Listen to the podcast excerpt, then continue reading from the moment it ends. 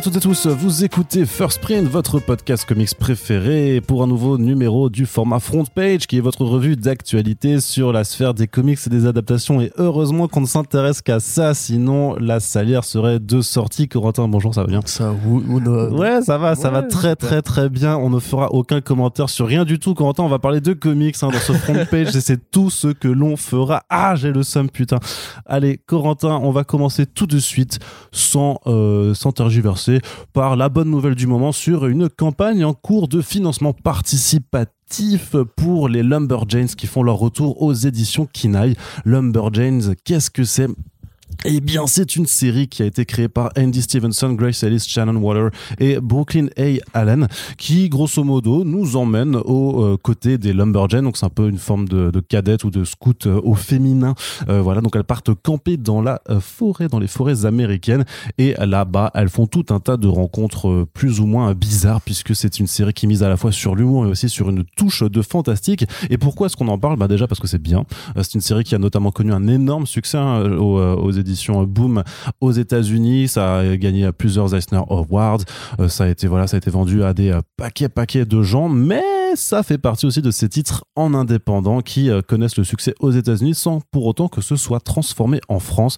Il y avait une première édition, même une double tentative hein, d'édition qui avait été tentée chez Urban Comics avec un premier tome d'abord au format cartonné qui n'a pas marché, puis une intégrale au format souple qui n'a pas marché non plus. Et donc maintenant, le contrat euh, pour les droits de Lumberjane étant euh, repassé disponible, c'est les éditions Kinaï qui s'y essayent. Et puis c'est forcément un peu plus logique, on va dire, quand on regarde le catalogue de cet éditeur qui est spécialisé depuis son lancement sur tout ce qui est comics jeunesse ou plutôt comics all ages comme on dit euh, là-bas euh, voilà qui viennent qui viennent des États-Unis. Donc c'est à soutenir en ce moment sur Ulule puisque le projet c'est vraiment de sortir l'intégrale de cette série dans les formats intégral euh, en enfin c'est des gros volumes qui comprennent l'équivalent de 2 TPB de l'édition simple. Donc c'est voilà c'est six volumes je crois en tout donc dans le format souple à, rabat tel que Kinaï le pratique. C'est une forme de validation du projet hein, puisque voilà bah, il faut soutenir la série dès ses débuts avec cette campagne qui fait un petit peu penser aux campagnes un petit peu de précommande de souscription que fait aussi euh, Bliss Édition. Donc euh, d'ailleurs Bliss qui vient de lancer sa nouvelle campagne pour euh, Savage ou Sauvage en français qui est aussi un, titre très très chouette à soutenir. Donc voilà si vous avez un peu de sous à dépenser au lieu de partir en vacances puisque maintenant euh, c'est pas parce qu'il fait beau qu'il faut prendre des congés. Bah non parce que vous allez devoir travailler jusqu'à 65 bref je disais donc si vous avez des sous à dépenser sur Ulule eh bien faites-le pour Kinaï plutôt que pour Europe Écologie Les Verts. par exemple Finalement, aussi voilà. Effectivement soutenir un projet, celui-là est plus intéressant. Effectivement, il y a beaucoup plus d'intérêt. D'ailleurs, il y a en plus, en plus, c'est une BD qui est un petit peu écologique Eh ben euh, voilà. dans, dans son message, Voilà. tout ça, parce que forcément, au contact de la nature, euh, il y a voilà, il y a forcément un petit peu ce genre de, de thématique là. Donc voilà, c'est une bonne BD à soutenir. Et puisqu'on parle d'écologie et de vert, eh bien, on va pas du tout vous parler d'Europe Écologie, mais on va vous parler du festival euh, Rayon Vert, qui euh, a dévoilé une partie de son programme ces derniers jours. Et c'est surtout que si vous aimez comme nous les comics, la bande dessinée de genre, et que vous écoutez nos podcasts, vous aurez forcément envie d'y aller, puisque c'est un festival où il y aura un pôle vraiment un BD de genre comics qui se développe grâce à, à Morgan de, de Isler BD que l'on salue euh, ici, euh, qui avait déjà organisé le concert euh, dessiné du label 619. Donc voilà, toujours sur les fronts pour faire vivre également cette, cette culture pardon dans l'est de la France et donc il y aura qui euh, les 7 et 8 mai dans cette fabuleuse ville de euh, Volcrange alors voilà c'est c'est Volcrange c'est près de Thionville c'est près de Nancy c'est près de Metz et voilà c'est dans cette région dévastée de la France qu'est la Lorraine Le mec vient d'Alsace. hein. Ouais, ouais, mais je, bah oui, bah forcément, bah forcément. L'Alsace est rayonnant et la Lorraine, c'est la, c'est, Ah. c'est- bah oui, c'est, la Bretagne et la Normandie. c'est un peu le yin, le yin et le yang de, de- des régions, quoi. Et puis l'Alsace est fasciste alors que la Lorraine moins. Mais voilà, euh, qu'est-ce que je voulais dire? Oui, donc il y aura Sylvain Repos, Ouais. il y aura Bruno Bessadi, Ouais. il y aura Johan Ouais. il y aura Tony Emerio, il y aura Oui. Stéphane Créti, il y aura Stéphane Perger, il y aura Vicky Black, il y aura Johnny Ba, il y aura Jim Bishop, Gaspard et Gris et Ulysse Gris et Morvan le reste aussi qui fait de la BD auto-éditée qui s'appelle Cosmic Chaos ainsi que l'association Philactère euh, donc qui font les BD euh, locales en plus hein, Zone 57 euh, VHB on salue bien bas aussi euh, Guillaume ou Guigui le gentil qu'on avait reçu en podcast Guigui le euh, gentil. ouais qu'on avait reçu en podcast il y a quelques temps Très, euh, très sur vieux euh, sur comicsblog.fr.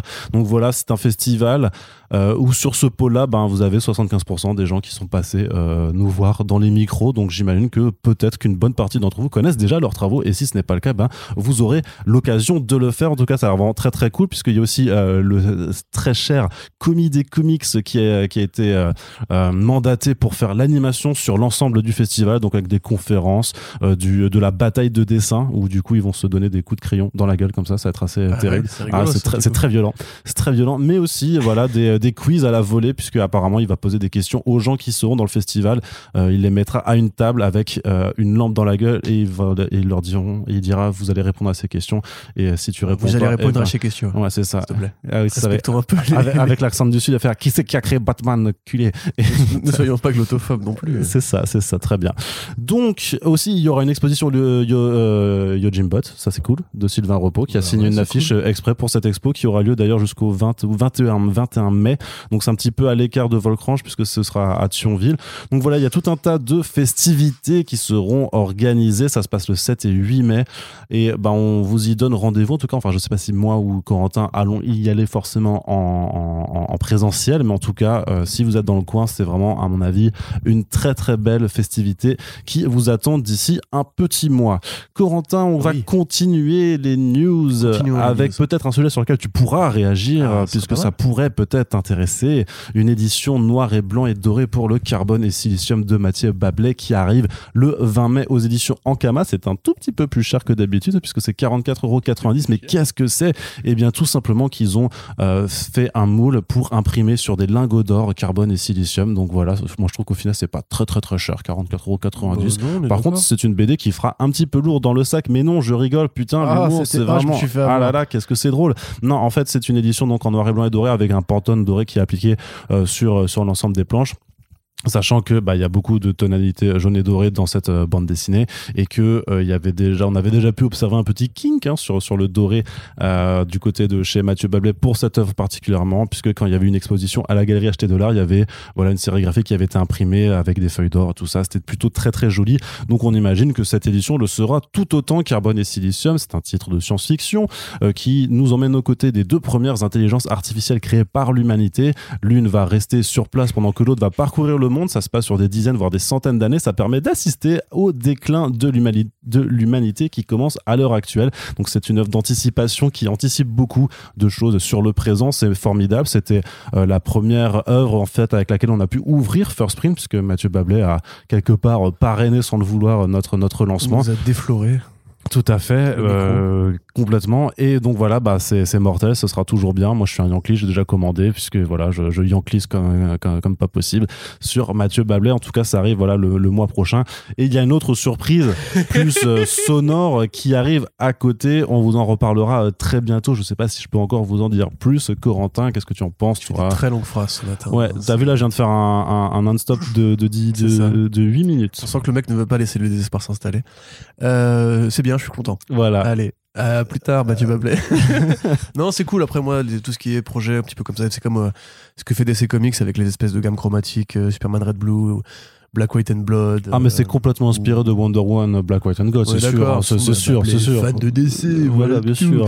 Mais euh, non, non, c'est chouette. Moi, tout ce qui permet de redécouvrir cette œuvre autrement, qui a quand même, quand même, gagné le grand prix du FIBD, rappelons-nous, euh, Oui. voilà, dans Oui. ma réalité. Tout à fait. Euh, c'est une belle réalité d'ailleurs. Très belle C'est qui a été élu hier dans ma réalité. Euh, du coup, ouais, bah, c'est chouette. euh, moi, je suis content. J'ai vraiment rien de plus à dire parce que Yes. Limite, je trouve que les couleurs de carbone, euh, l'original, euh, sont déjà merveilleuses. Donc euh, voilà, s'ils veulent faire aussi des, des remakes où ils changent la, la palette chromatique ou n'importe quoi, bah tout me, tout me va. Voilà, après c'est une édition collector qui est limite. Bon, c'est quand même limité. C'est limité, c'est un Limité. grand mot puisqu'elle est limitée à 6000 exemplaires, donc c'est quand même pas mal. Mais après, vu qu'elle c'est un grand mot. Enfin, C'est que c'est que trois syllabes, donc c'est pas non plus Ouais, énorme. mais c'est limité, tu vois, c'est un grand Ouais, mot. c'est ça, ouais. Disons que ça compte pas triple au, au Scrabble, tu fais pas énormément de score, mais euh, c'est pas la, c'est pas la question. Corentin, on n'est pas ici pour parler de Scrabble ou de jeu. Euh, ce que je veux dire, c'est que c'était quand même limité pour les collectionneurs, donc voilà, personne ne vous oblige à, à- à l'acheter. Euh, L'édition normale est toujours beaucoup, euh, toujours disponible et très accessible en termes de prix. Donc voilà, de toute façon, le message à retenir sur cette actualité, c'est il faut lire Carbone et Silicium. Si jamais vous ne l'avez pas fait, on vous renvoie au tout premier Super Friends de First Print pour vous familiariser avec cette œuvre en attendant la suite. Du côté de la VF toujours, mais du côté du podcast, on a des concurrents. On a des concurrents qui se lancent dans le podcast narratif en VF sur Batman. Ça s'appelle Spotify. Je sais pas si tu connais cette plateforme. Non. Ça vient de démarrer. Ils ont l'air Ouais. d'avoir un petit peu d'ambition. Je sais pas. Je pense qu'on peut Ah, commencer. le logo à- vert là. Ouais, c'est ça. Ouais, je vois, Mm, mm, pareil mm. ou pas, Je, c'est pas- je sais pas si on peut, si on doit flipper ou pas. Franchement, parce que tout ce qui est vert en général en ce moment-là, ça, en général, ça passe pas trop. Ouais, Putain, bien ok. joué. Allez, je déconne. C'est Donc, Batman, alors Batman Autopsy, c'est la version française de Batman and Buried, le podcast narratif euh, Batman de euh, David S. Goyer, qui arrive donc avec un lancement simultané dans le monde dans neuf langues différentes. Alors peut-être que vous parlez l'espagnol et l'allemand, mais moi, euh, je comprends surtout le français. Et en France, eh ben, on aime bien le français aussi. Donc ça s'appellera Batman Autopsy. Et euh, c'est surtout c'est c'est Douglas Attal qui s'occupe de réaliser cette alors, bah oui, euh. bah oui, de réaliser cette version VF. Donc Douglas qu'on avait reçu également dans ce podcast. On a reçu toute la terre en fait. Ouais, on a reçu quand même. prévenir. on- on- non, mais quand tu commences à faire le décompte, il y a quand même pas mal de gens qui sont qui sont passés à, à- à nos micros. Mais donc Douglas, qui est le réalisateur du film Comment je suis devenu super héros, avec Benoît Poulvord, avec Leila Bekti, avec euh, Mio. Oui. Non, Pio Marmaille. Ah, voilà, Parce ça que vais dire Mio Parpaille, mais ça, non, ça c'est ça, ne marche pas. à la c'est- Ponce. et Vim à la Ponce qu'on avait aussi, aussi reçu dans, dans le podcast. Je crois que je vais le dire le, plus, le plus souvent là-dedans. Donc voilà, c'est lui qui s'occupe de faire la VF euh, pour le compte donc de, de, de- de Spotify avec, euh, avec du coup euh, un casting VF qui a aussi été, euh, été dévoilé.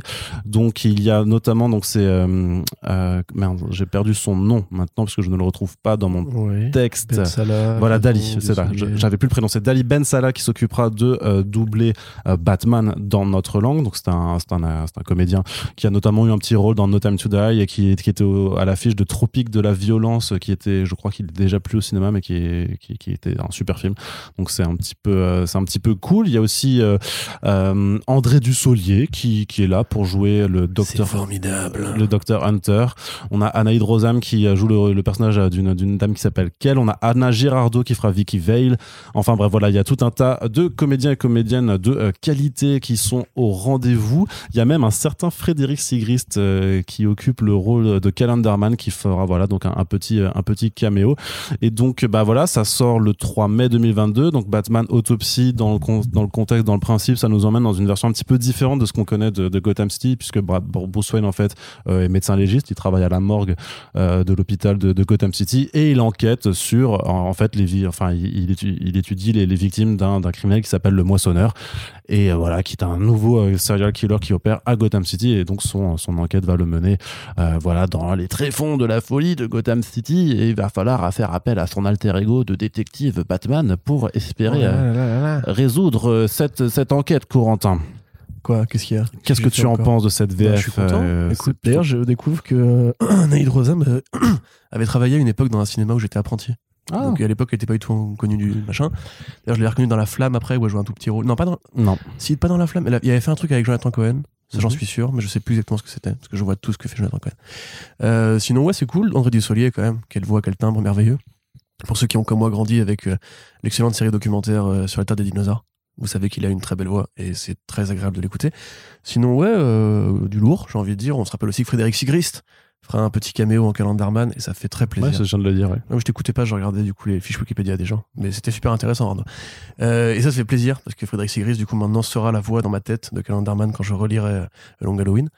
Euh, sinon, ouais, non, c'est chouette effectivement que ces projets de, euh, de séries narratives bah, soient simplement déclinés dans les, dans les langues, euh, dans les langues différentes langues que tu peux apprécier en tant qu'auditeur. À l'inverse du, euh, international. C'est ça. Puis à l'inverse du euh, Batman The Audio Adventures, tu sais, le podcast de, de HBO Max qui pour l'instant a- a- est juste sur HBO Max et juste en anglais. Donc c'est bien de voir Spotify mettre les, mettre, mettre les moyens en C'est ça, fait. qui, ouais, ça qui fait la différence, c'est que HBO Max n'est pas disponible en France. Si ça avait été le cas, peut-être qu'ils auraient fait cet effort-là. D'ailleurs, comment t'écoutes un podcast sur HBO Max? T'as une application qui fait podcast comme Spotify où tu peux l'écouter en arrière-plan ou... Pardon? Ouais, c'est pas grave, je m'écoute pas non plus. Je l'ai bien mérité. Ouais. Euh, donc euh, voilà, non, c'est chouette, effectivement. C'est cool pour Douglas Attal qu'on sait être un vrai passionné de comics. Euh, donc ils ont été chercher des gens qui savent, entre guillemets, qui savent faire. Je suis assez curieux de voir comment ça peut rendre, parce que moi j'avoue, je n'écoute pas beaucoup de podcasts narratifs, d'aventures audio, à part des audiobooks, mais généralement c'est juste une personne qui lit. Et c'est un format qui m'intéresse, donc nous serons... Ah si, j'ai écouté récemment Gatsby le Magnifique de France Culture avec, avec Fianso, qui jouait Gatsby. Et franchement, c'était super bien produit, donc euh, peut-être que j'ai envie de m'y mettre aussi. donc voilà. Il y avait KDO qui avait fait un, un dérivé en podcast de euh, Mais qui a tué Pamela Rose. Avec, euh, Ah ouais? euh, Ah, et machin. là. C'était trop bien. Ok. Ça a écouté sur, sur l'application MyCanal. Ah, c'est, euh, ouais. ça, c'était C'est une suite ou c'est. Ouais, c'est bah c'est c'est un- une nouvelle enquête, mais Ah, trop juste en audio, mais avec euh, avec le même humour, le même délire. Enfin, Ah, c'est trop, bien. Si vous trop- écoutez ça. Bullet et Reaper, voilà, c'est ça. Euh, donc euh, en fait, il y a vraiment voilà des très bonnes très bonnes expériences et c'est l'occasion pour moi de vous annoncer déjà que que bientôt euh, bientôt vous aurez de nouveau les voix de Douglas Attal, mais aussi d'André Dussolier et également euh, bah, d'Anaïde Rosam euh, dans dans Ah bah dans, voilà. Fir- dans First Print puisque moi j'ai pu j'ai pu assister à une séance d'enregistrement et puis poser quelques questions à ces personnes. Donc j'attends juste la validation euh, de la boîte à logo vert pour pouvoir juste vous diffuser tout ça euh, et je l'espère bah, en amont de la sortie du podcast et sinon bah, juste euh, au moment où ça sortira puis après on en refera un autre avec Douglas et certains de ses comédiens s'ils sont dispo pour explorer toute cette belle aventure donc voilà encore plein de contenu audio qui se il- développe Il, me semble qu'Anaïd Rosam, elle est de la même famille que Roche Dizem, en fait. Ça doit être sa nièce ou un truc comme ça. c'est possible, je t'avoue, c'est pas ce genre de question que je lui ai posé quand, quand je l'ai vu, mais je, Non, mais je, je te hein. crois, je te crois. Je Alors ta famille, euh, non. Je donne des, voilà, des petits tips. Très bien, très bien. Allez, on continue du côté de la VF toujours. Euh, la nouvelle collection à tout petit prix de chez Carrefour a été dévoilée. Elle est a priori déjà disponible en magasin, même si une date de sortie qui est affichée, c'était plutôt pour le 26 avril. Mais euh, a priori, bah, a priori, des gens ont déjà pu se les procurer. Donc, si vous allez faire un tour dans votre Carrefour, putain, c'est le moment. Là, on- là, on a loupé l'occasion de faire, de faire une pub, euh, de faire une pub, Corentin.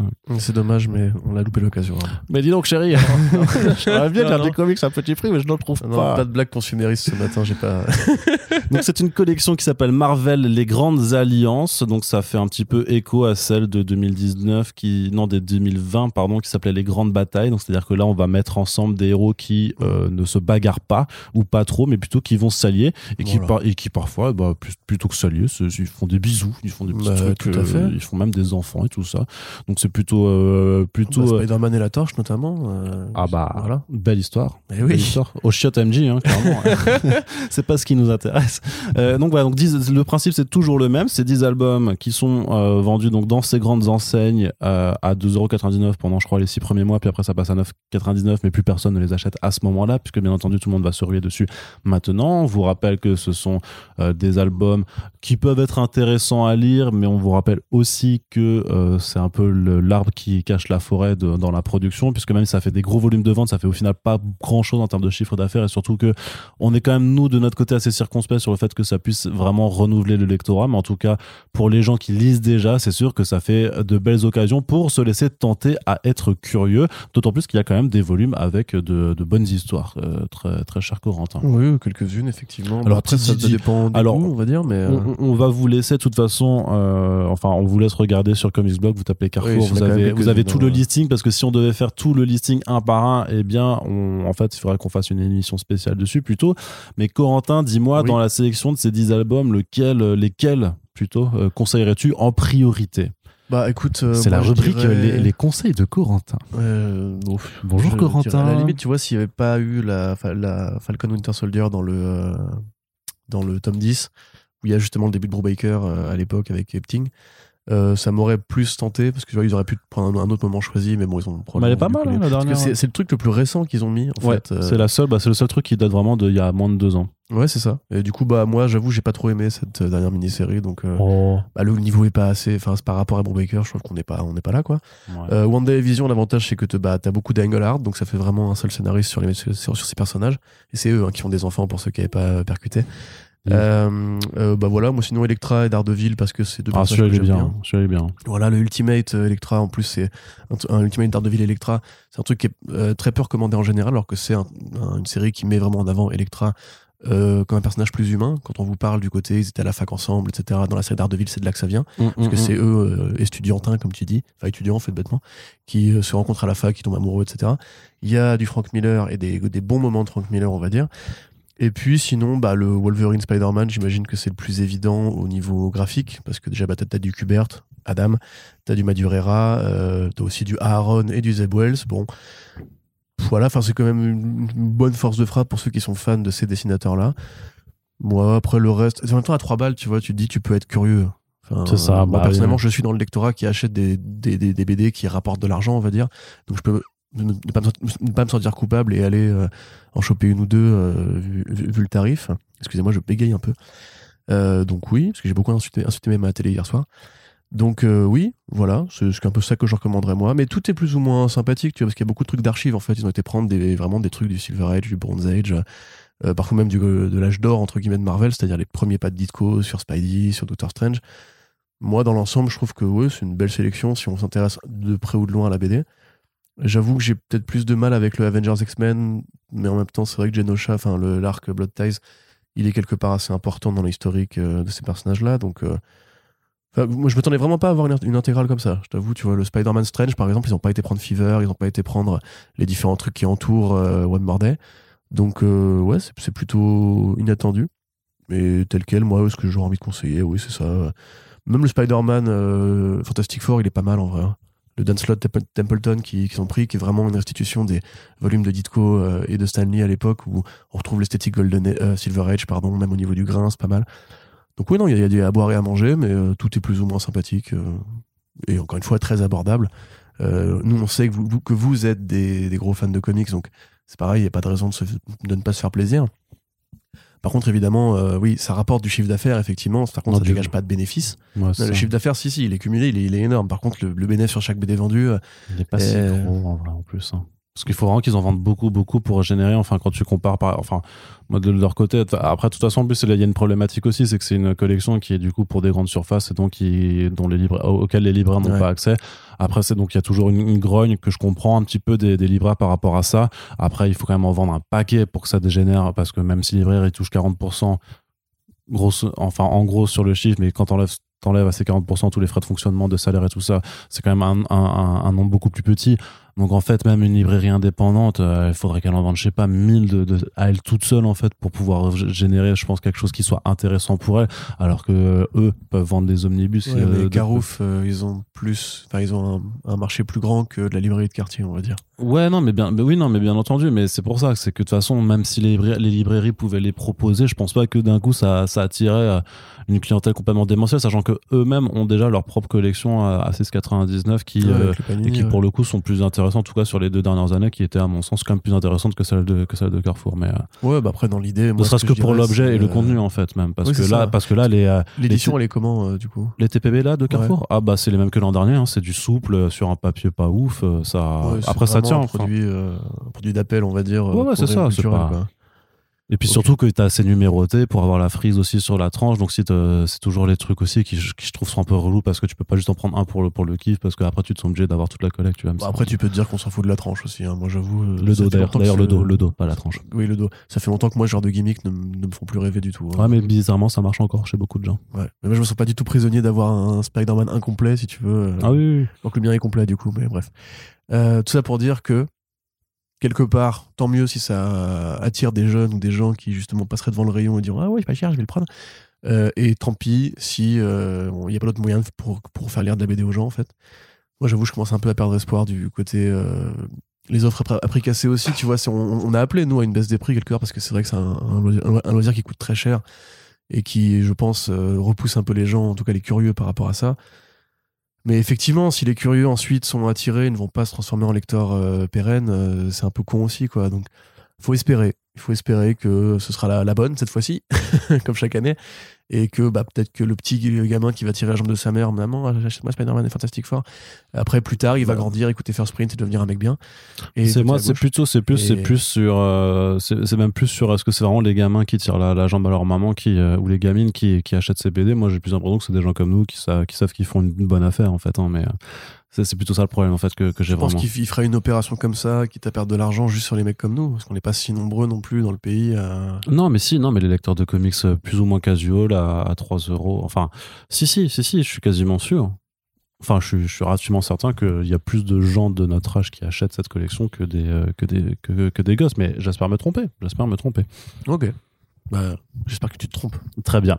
Allez, on, on- enfin, on termine, non, on termine. On a terminé la partie VF, mais on se passe dans la partie VO avec quelques projets qui nous arrivent par-ci par-là. Donc déjà, premièrement, un projet de longue date euh, dont on avait presque oublié l'existence et je pense que on va vous en parler et vous n'en avez pas entendu parler, puisque c'est un titre qui s'appelle Neverlanders de Tom Taylor et euh, John Somariva, qui avait été annoncé en 2019 pour l'année 2020 sous le titre Get Lost, euh, sauf que maintenant ça s'appelle donc euh, Neverlanders et c'est un album all ages, on va dire, un peu, un peu, un peu jeunesse, un peu young adult, qui, qui va nous emmener aux côtés d'une d'une héroïne et de sa bande un petit peu de d'outcast, de, de gens un petit peu, de, jeunes qui sont un peu mis à l'écart de, de, la société.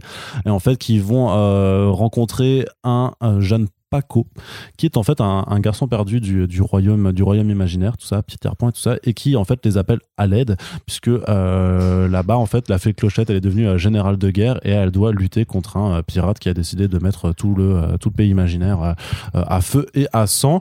Donc c'est très très typé un peu animation et manga dans, le visuel de couverture, parce que John Sommariva c'est un artiste un, artiste très très influencé par par ça, qui, qui faisait aussi pas mal de, de couleurs dans l'industrie des comics ça a mis plus de temps à venir. Hein. Ça, a deux ans de retard, mais j'imagine qu'une certaine pandémie a peut-être mis euh, euh, des difficultés dans le projet. Surtout qu'à la base, ça avait été annoncé aussi comme une série régulière, euh, alors que maintenant ça sort directement en album, donc avec les transformations du marché indépendant aux États-Unis sur ces dernières années aussi, j'imagine que ça a pu euh, changer pas mal de choses, mais en tout cas ça arrive. Et surtout, ce qui est cool, c'est que Tom Taylor qui nous lit, en tout cas qui voit passer certains de nos articles, gros lecteur de comics, ça. Non, mais le truc c'est qu'il nous a quand même cité en disant que que voilà que la version française elle est déjà prévue, que voilà qu'il dira plus de, il en dira plus dès qu'il le pourra, et ben en fonction de qui publie Tom Taylor en France, on peut peut-être avoir un indice sur, sur qui, pourrait, qui pourrait le faire. Voilà, c'est tout ce que.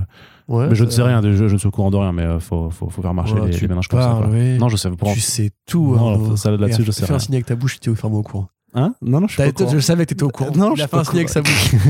euh, non, en tout cas, ça a l'air sympa. Euh, J'avoue que moi, effectivement, le côté Tom Taylor qui fait de la BD pour les gosses, euh, c'est un truc qui me. mais il a commencé comme ça, hein, The Deep euh, aux États, en Australie, c'était ça. Hein, c'était, The Deep en Australie, c'était il y a un certain, un certain temps depuis. Enfin, il y a 10 ans, ouais, mais c'est, oui, mais et depuis, il a quand même tué beaucoup de gens chez DC. C'est vrai aussi. Euh, et chez Marvel d'ailleurs. Hein. Et chez Marvel aussi, effectivement. Donc euh, je suis assez curieux de voir ce que ça peut donner. Le synopsis est sympa, la première couverture est très jolie. c'est, un, un, peu mon style justement de, de BD pour enfants, je pense, graphiquement. Et le fait que ce soit déjà dit là en France, ça nous rappelle que Tom Taylor est très lu en France, accessoirement. Mais voilà, ça fait juste plaisir. J'admets que ça me ça m'en touche une sans forcément faire bouger l'autre, tu vois. Oui, mais parce que toi, les comics All Ages, c'est pas, bah, Non, non, mais je, l'assume très bien, effectivement. Mmh. Mais après, le, le côté euh, un peu Fables, tu vois, de, on a pris un univers de, pour enfants et on en fait un peu une zone de guerre avec une clochette générale. Ouais, par contre, ça, ça me parle un peu plus. Mais limite, justement, je préfère une vraie grande transformation de Peter Pan en mode euh, brosson et tout. Bah, il y a Loisel au pire. Hein. Oui, oui, bah, j'aime beaucoup Loisel. Mais euh, oui, non, bah, tu sais pas, ça se trouve, ils te vendent ça comme un truc colleges, mais, mais dans le bouquin, la générale fait clochette, elle décapite des, des types. Hein, chez il a, il a un, un, moignon à la place du bras parce qu'il a perdu sa main, etc. Un truc bien, bien vénère. Avec des tentacules de poupe qui en sortent après. et le crocodile, là, en fait, mm. c'est un kaiju. ouais, ça. un jour, il faudra qu'on écrive des BD Corentin. Allez. du côté de la VO aussi, et là c'est peut-être, enfin c'est, tu me diras ce que t'en penses Corotin, c'est Artist Elite Comics qui euh, est donc une nouvelle maison d'édition créée par euh, Tyler Kirkham, Ale Garza et Sean Hudashko, euh, qui dévoile un petit peu son programme de lancement. Vous en avez déjà parlé dans un précédent front page. Hein, c'est une nouvelle maison d'édition indépendante avec comme particularité euh, celle d'être euh, de réunir surtout des artistes qui euh, qui vont aussi écrire leurs propres histoires avec une très très très grosse vibe image comics du lancement. Oui d'ailleurs les titres de lancement ne vont pas faire mentir ce, ce premier bilan. voilà puisque donc en fait voilà leur, programme c'est pas de commencer à publier des séries tout de suite mais ils vont en fait d'abord proposer deux one shot primer qui sont vraiment des one shot de preview c'est à dire qu'on va vous présenter trois quatre pages de planche de concept art et de voilà de, de, de, croquis pour vous dire voilà ça c'est ça qu'on veut sortir. Euh, techniquement enfin moi j'ai un problème avec la méthode puisque je normalement il y a le catalogue des previews qui existe où c'est exactement la même chose en général. Euh, t'as le résumé t'as la couverture et t'as parfois des planches de, de dessin et tout ça. Donc pourquoi faire payer 4 dollars pour juste des previews? J'ai un petit peu du mal à comprendre mais pourquoi pas? Mais pourquoi pas? C'est une stratégie. S'il y a des gens qui l'achètent, c'est qu'il y avait un public pour ça, donc je le respecte. Et donc, il y aura un artiste Elite Primer Red euh, d'un côté début juin avec Mecha Girl par Alan Quad. Dark, Dark Skulls par Ben Temple Smith, Lost Serpent Prince par Brett Booth, Seraph and the Seven par Ryan Kincaid et Obina par Paolo Pantanella et Carnal Confessions par Sora Sung. Donc certains artistes que vous connaissez peut-être déjà de nom comme Brett Booth puisque Corentin s'en moque tout le temps. Tout. Euh, ben Temple Smith parce que Corentin un- en dit du bien tout le temps. parce que ouais ouais moi je comprends toujours pas ce qu'il y allait foutre là-dedans Paolo Pantalena qui a dessiné beaucoup de mainstream très Deathstroke euh, ce genre de choses là donc voilà de toute façon c'est des artistes qui sont tous dans un style très mainstream de toute façon, de toute façon si vous voyez les visuels présentés par Artist Elite Comics vous voyez clairement qu'on est dans cette vibe très particulière des, des spoofs de, de, de héros de super-héros Ah bah des années là, 90 hein, mais genre vraiment Il y a littéralement un Deathstroke, quoi. Donc, euh, Mm. compliqué. Et donc de- le, le- le deuxième primer sort une semaine après, le 8 juin. Euh, le premier sort le premier et donc ça s'appelle Artist Elite Primer Blue, donc Red and Blue. Pour moi, c'est aussi le Superman Red and Blue, qui est aussi un truc des, Des années, années 90. c'est pour ça, je trouve ça vraiment très bien. Donc avec Sound Wenches d'Ale Garza, Death Watch de Chad Hardin, qui avait dessiné du, du Harley Quinn, Red Ronin de Dexter Soy, qui est un- pourtant un très bon dessinateur, enfin pas, pas pourtant, qui est un bon dessinateur, qui a notamment fait du, du, du Redwood. Euh, il y aura euh, Belong de Freddie Williams 2, qui a fait euh, Batman Tortue Ninja. Très euh, bon dessinateur. et aussi. qui fait aussi d'ailleurs le Power Rangers Tortue, euh, le Power Rangers Godzilla en ce moment Ouais. chez chez Arkham Hinge aussi. Enfin, c'est un très bon dessinateur. Ouais et qui adore ces, dé- ces délires en fait euh, de régressifs Apothéosis de euh, Jordan Gunderson et Final Boss de Tyler Kirkham euh, donc l'un des fondateurs euh, là dedans Corentin Ouais. deux one shot donc proposés en plus au prix quand même de 4 dollars 99 avec des variantes pour chacun des artistes présents. Voilà c'est très Image Comics de, de, de- de début est-ce que enfin j'ai pas envie d'être méchant hein, parce qu'il faudra bien sûr attendre euh, ah c'est vrai qu'il y a un, il y a un- Non, moi, j'ai un peu envie d'être méchant, quand même. il y, a, il y a un peu un Redwood aussi sur leur couverture Franchement, quand, quand tu vois l'effet de masse, parce que c'est des personnages qui viennent de différentes séries, on est d'accord? ouais c'est ça Donc, ouais. euh, quand tu vois l'effet de masse, quand même, ça fait vraiment. T'as un ninja, une samouraï en tenue légère, une, une meuf bonne, je peux pas le dire autrement, il n'y a pas d'autre euh, qualificatif. Un mec euh, en mode euh, dandy badass, un démon des enfers, un, un Deathstroke, hein, un. Red- Redwood slash. il y a un Spawn Rider quoi il y, a, y y tellement un Spawn Rider mais voilà, t'as, un, un guerrier euh, blond, donc une sorte d'American Ninja apparemment. t'as un mec de Final Une Fantasy 9 meuf, là euh, hein? T'as le mec de Final Fantasy 9 mais en version grand Oui, mais c'est le, le mage, le mage noir, ouais, Mm. ouais, effectivement. Euh, encore une sorte de ninja cybernétique, euh, une nana avec une mini-jupe, euh, enfin n'importe quoi. il y a Et, et puis voilà, il y a, y a un gosse avec un chien. Alors ça, pour le coup, je, c'est peut-être celui qui sort le plus du lot. Je comprends pas, effectivement, moi. Enfin, je comprends bien sûr la nostalgie des années 90, et si c'est le cas, en, en l'occurrence, où je comprends que des artistes ne soient pas scénaristes, il n'y a pas forcément de- d'immenses idées de- d'intrigues compliquées, ou, ou même qu'ils aient envie juste de se faire plaisir avec des personnages que eux ils aiment, et, et ça- ce sera sûrement très bien dans pas mal de cas, il n'y a pas de raison, c'est quand même du personnel compétent. euh, Qui, qui a, qui a les moyens en plus de, de se faire plaisir. Freddie Williams 2, Ben Temple Smith, c'est des gens que moi je respecte énormément. Euh, Enfin, que je respecte énormément, que je respecte. En tout cas, c'est déjà pas mal. Euh, Brett Booth, bon bah voilà, hein, euh, on va dire que je vais, je vais pas non plus me ruer sur le premier numéro, hein, parce que on va pas non plus, pas non plus financer comme ça le- le- l'escroquerie généralisée. Mais euh, en fait, si tu veux, je sais pas trop quoi en faire, parce que moi, Image Comics, la première génération, je trouvais ça à défaut d'être toujours bien, il y avait des trucs intéressants. Enfin, il y avait des trucs qui étaient de bonne facture. Même visuellement, ça a révolutionné l'industrie, on peut pas dire le contraire. Spawn, ça a révolutionné l'in- l'industrie des comics. Euh, ce qu'a fait Marc Silvestri avec Garth Ennis, d'ailleurs, à l'époque, sur, sur euh, The Darkness, c'était vachement bien. Donc, sans doute que dans le, dans, le tas, c'est un peu ce que j'avais dit quand ils avaient fait leur espèce de, de clone de Substack récemment, là. Euh, c'est que si ça permet de faire exister une ou deux ou même trois bonnes séries, dans ce cas-là, l'initiative me plaît.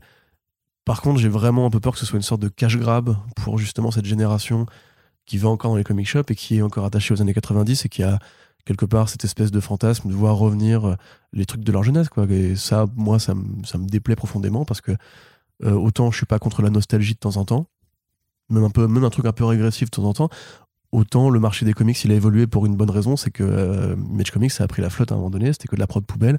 Il y a eu beaucoup de trucs très mauvais qui ont été faits là- là- là- là-bas parce que c'était des artistes qui ne savaient pas écrire des scénarios. Et le fait, enfin, Rob Liefeld, pardon, c'était un artiste, il savait pas écrire. Euh, même Spawn, ça a mis très longtemps à trouver sa voie. Au moment où McFarlane, il a fini par lâcher les contributeurs extérieurs. Euh, c'est quand même bah, Alan Moore Neil Gaiman et Grant Morrison, qui, Frank Miller un peu, qui ont quand même posé les bases de son, le début de son run, tu vois. Et donc, on a déjà eu un exemple de pourquoi ça pouvait ne pas marcher. Après, euh, quelque part, euh, Savage Dragon d'Eric Larson a duré très longtemps et il écrit tout tout seul, donc il n'y a pas de raison que ça ne plaise pas à des gens. Euh, peut-être que ça va être le cas, peut-être que certains vont se révéler comme ça, euh, ou peut-être qu'à force de côtoyer, en fait, ils écrivent de leur côté, on n'en sait rien, tu vois. Mais Brett Booth, déjà, moi, son dessin me plaît pas, alors le voir en plus au scénario d'un truc, je non, là, il y a pas de, non, je pas financer encore euh, ce caprice-là. Par contre, oui, il y a des, des projets dans le dans le tas qui m'intéressent, mais surtout même au niveau du design, qu'est-ce que ça amène de neuf sur la table J'ai vraiment l'impression, mais on dirait, Bah là, c'est pas du neuf, hein, on dirait même les New 52, quoi, au niveau de, des, des mauvaises idées qu'on remet en avant, avec ce style un peu bresson, tout est bresson, tout est sexy, tout est violence et tout. Je sais pas, non, moi, c'est pas vraiment le projet. Au niveau des boîtes indé qui se sont lancées euh, ces dernières années, c'est pas celle-là que je vais. euh, en tout cas, qui me parle à moi, le- le- la niche que je représente, quoi. Ouais. Non, ouais, non, je, suis, je suis aussi très circonspect là-dessus, mais je, je, ne- je ne demande pas de nouveau en cas avoir tort euh, dans, dans, non, parce que dans tous les cas. Ouais, je sais, je sais. Cadeau Le pire, c'est qu'en plus, tu m'as vra- vraiment obligé à la faire tout le temps maintenant. Parce que tu, comme je sais que tu l'as fait quand moi je le dis, je me sens obligé de la faire, alors que je sais que c'est Ah, pas mais t'es drôle. pas obligé Du coup, je fais ironiquement et Mais ça m'énerve. mais t'es pas du tout obligé d'a- d'agir par mimétisme, euh, tu sais. tu peux avoir ta propre personnalité, Corentin. je vais le fumer.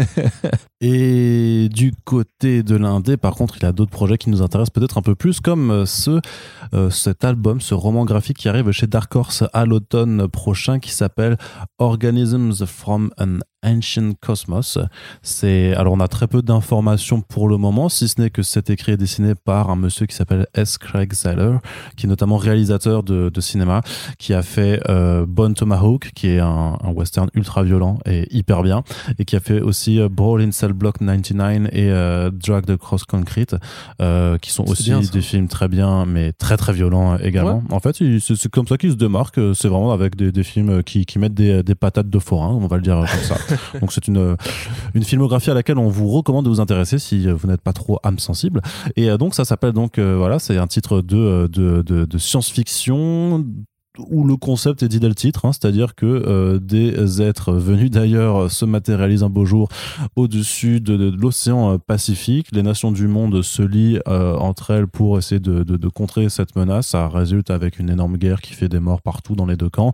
Et après, l'humanité s'interroge en disant bon, euh, ok, ils ont réussi à se barrer, mais maintenant qu'on sait qu'ils sont là, qu'est-ce qui se passe si ils reviennent? Aïe, aïe, aïe, c'est l'angoisse, Corentin.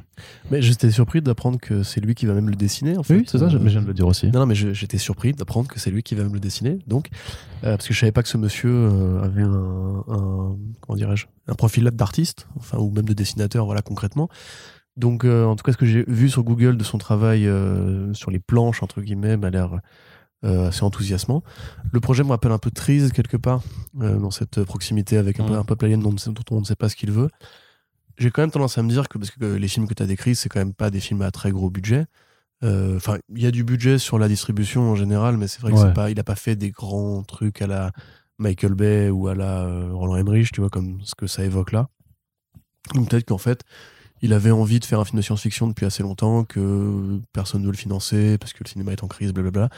Et que bah du coup, euh, il s'est dit je vais en faire un roman graphique. En tout cas, si c'est ça, moi je trouve ça chouette parce que j'aime bien l'idée que effectivement notre notre médium qui coûte quand même beaucoup moins cher à, enfin pour générer des idées et des concepts qui à l'inverse peuvent euh, demander beaucoup, d'argent et de budget euh, à d'autres industries, euh, bah, accueille comme ça des profils un peu plus variés et ça accompagne un peu l'espèce de grande transition du, cinéma, enfin, la petite euh, fuite des talents du cinéma vers le comics. Comme tu le rappelais dans ton article, avec Keanu Reeves d'un côté, Jamie Lee Curtis, Oscar Isaac quelque part, et un mec dont on va parler après.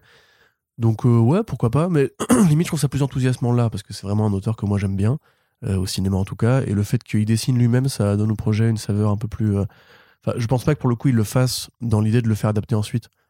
Contrairement à beaucoup de gens qui font des BD, euh, enfin des, des célébrités qui font, des mecs qui viennent du cinéma, qui font des gens qui viennent du cinéma, qui font des BD a priori, je pense, dans l'espoir que sait-on jamais si un studio passe par là, nanana. Donc voilà, chouette. Après le synopsis est un peu un peu vaporeux, donc on sait pas trop exactement de quoi il, va il va en retourner, mais je suivrai ça avec impatience. Arnaud Kikou. Merci. Bon, je sais pas pourquoi je dis merci. C'est cool que tu sois avec me- Vincent. ça me fait plaisir, Ouais, bah ouais, clairement. Mais écoute, euh, je, moi, clairement, ça fait Entre partie. potes, comme ça, on se rend des services. C'est ça, mais moi, c'est c'est un titre clairement que, que je surveille, qui est à surveiller de, dans, dans tous les cas. C'est aussi le cas pour le prochain album dont on va parler, puisque euh, c'est It's Lonely at the Center of the Earth. C'est un nouvel album euh, écrit et dessiné par Zoé Thorogood, donc cette artiste britannique dont on vous a souvent parlé, puisque euh, bah, elle est ultra forte. Euh, elle est une des étoiles montantes de la scène comics indépendante. Et même plus, donc à- avec un premier roman graphique, euh, euh, The Impending Blindness of Billy Scott, euh, traduit en VF par Dans les yeux de Billy Scott, qui arrivera aux éditions Bubble à normalement à la rentrée qui arrive. Il y a eu un petit peu de retard à cause d'une certaine crise des matières premières euh, pour tout ce qui concerne impression. Donc un- une artiste que vous allez pouvoir aussi découvrir chez iComics prochainement, euh, d'ici la fin de l'année ou l'année prochaine, avec euh, l'adaptation de Rain, euh, donc une nouvelle de, de Joe Hill, un titre d'horreur. Donc euh, là, It's Lonely at the Center of the Earth, c'est plutôt une forme d'autobiographie. Alors c'est une artiste qui a la vingtaine, donc euh, euh, c'est pas une autobiographie de toute sa vie, mais plutôt en fait de, ce qu'on comprend, c'est l'histoire d'une artiste qui est enfermée chez elle, qui est en train de péter un câble et qui va se reconstruire par le dessin, qui va essayer de s'en sortir par le dessin. Et euh, c'est clairement une façon de mettre en scène, je pense, euh, le confinement, en fait, cette période du confinement.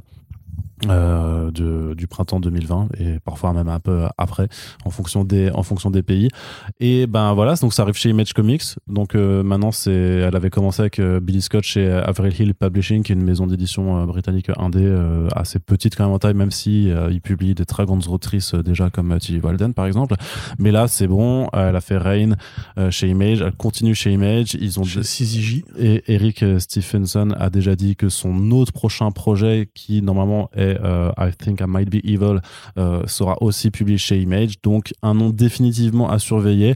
Euh, moi, je suis vraiment de toute façon, moi, je suis déjà acquis à sa cause, hein, clairement, mais je suis vraiment très curieux de voir aussi ce, ce bouquin-là par rapport au fait que elle a une façon de mettre en scène de façon visuelle les, ses angoisses, tout ce qui est euh, ouais, enfin crise d'angoisse, dépression, ce genre de choses-là, de façon hyper frappante, enfin hyper inventive par moment, avec notamment, enfin elle fait parfois, tu regardes sur son Instagram, elle fait des autoportraits où en fait elle a des yeux partout sur les bras ou je sais pas, enfin il y a plein de délires comme ça, elle a un imaginaire en fait qui qui demande qu'à exploser à, à mon sens, et euh, je pense que du coup ça va être une œuvre qui sera très très très très intéressante à explorer, euh, tant dans ce qu'elle a raconté, de ce qu'elle a montré visuellement, puisque dans Billy Scott aussi, et ça vous le verrez euh, si, si vous avez pris la VF euh, à la rentrée prochaine, que même si c'est un récit très terre à terre dans son principe et dans son univers, il y a des fulgurances d'i- d'imaginaire qui sont vraiment vraiment dingues et euh, Genre je- dans l'horreur, je- dans le fantastique en fait ouais Ouais, dans le parce que moi, ce fantastique que je vois de son travail, c'est ce que vous autres, les forceurs, euh, partagez sur, le- sur les réseaux. Ah, Genre, ouais, elle va tout péter et tout.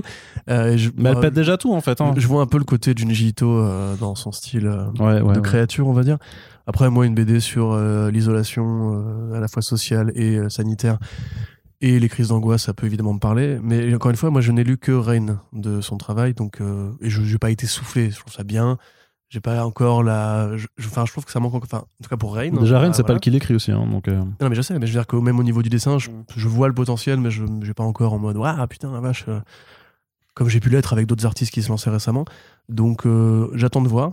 Mais de toute façon, vu, vu que le VRP Arnaud Kikou est déjà là pour vous en dire du bien, moi personnellement, je vais pas m'étendre beaucoup plus là-dessus. Je connais pas bien la, la- la dame.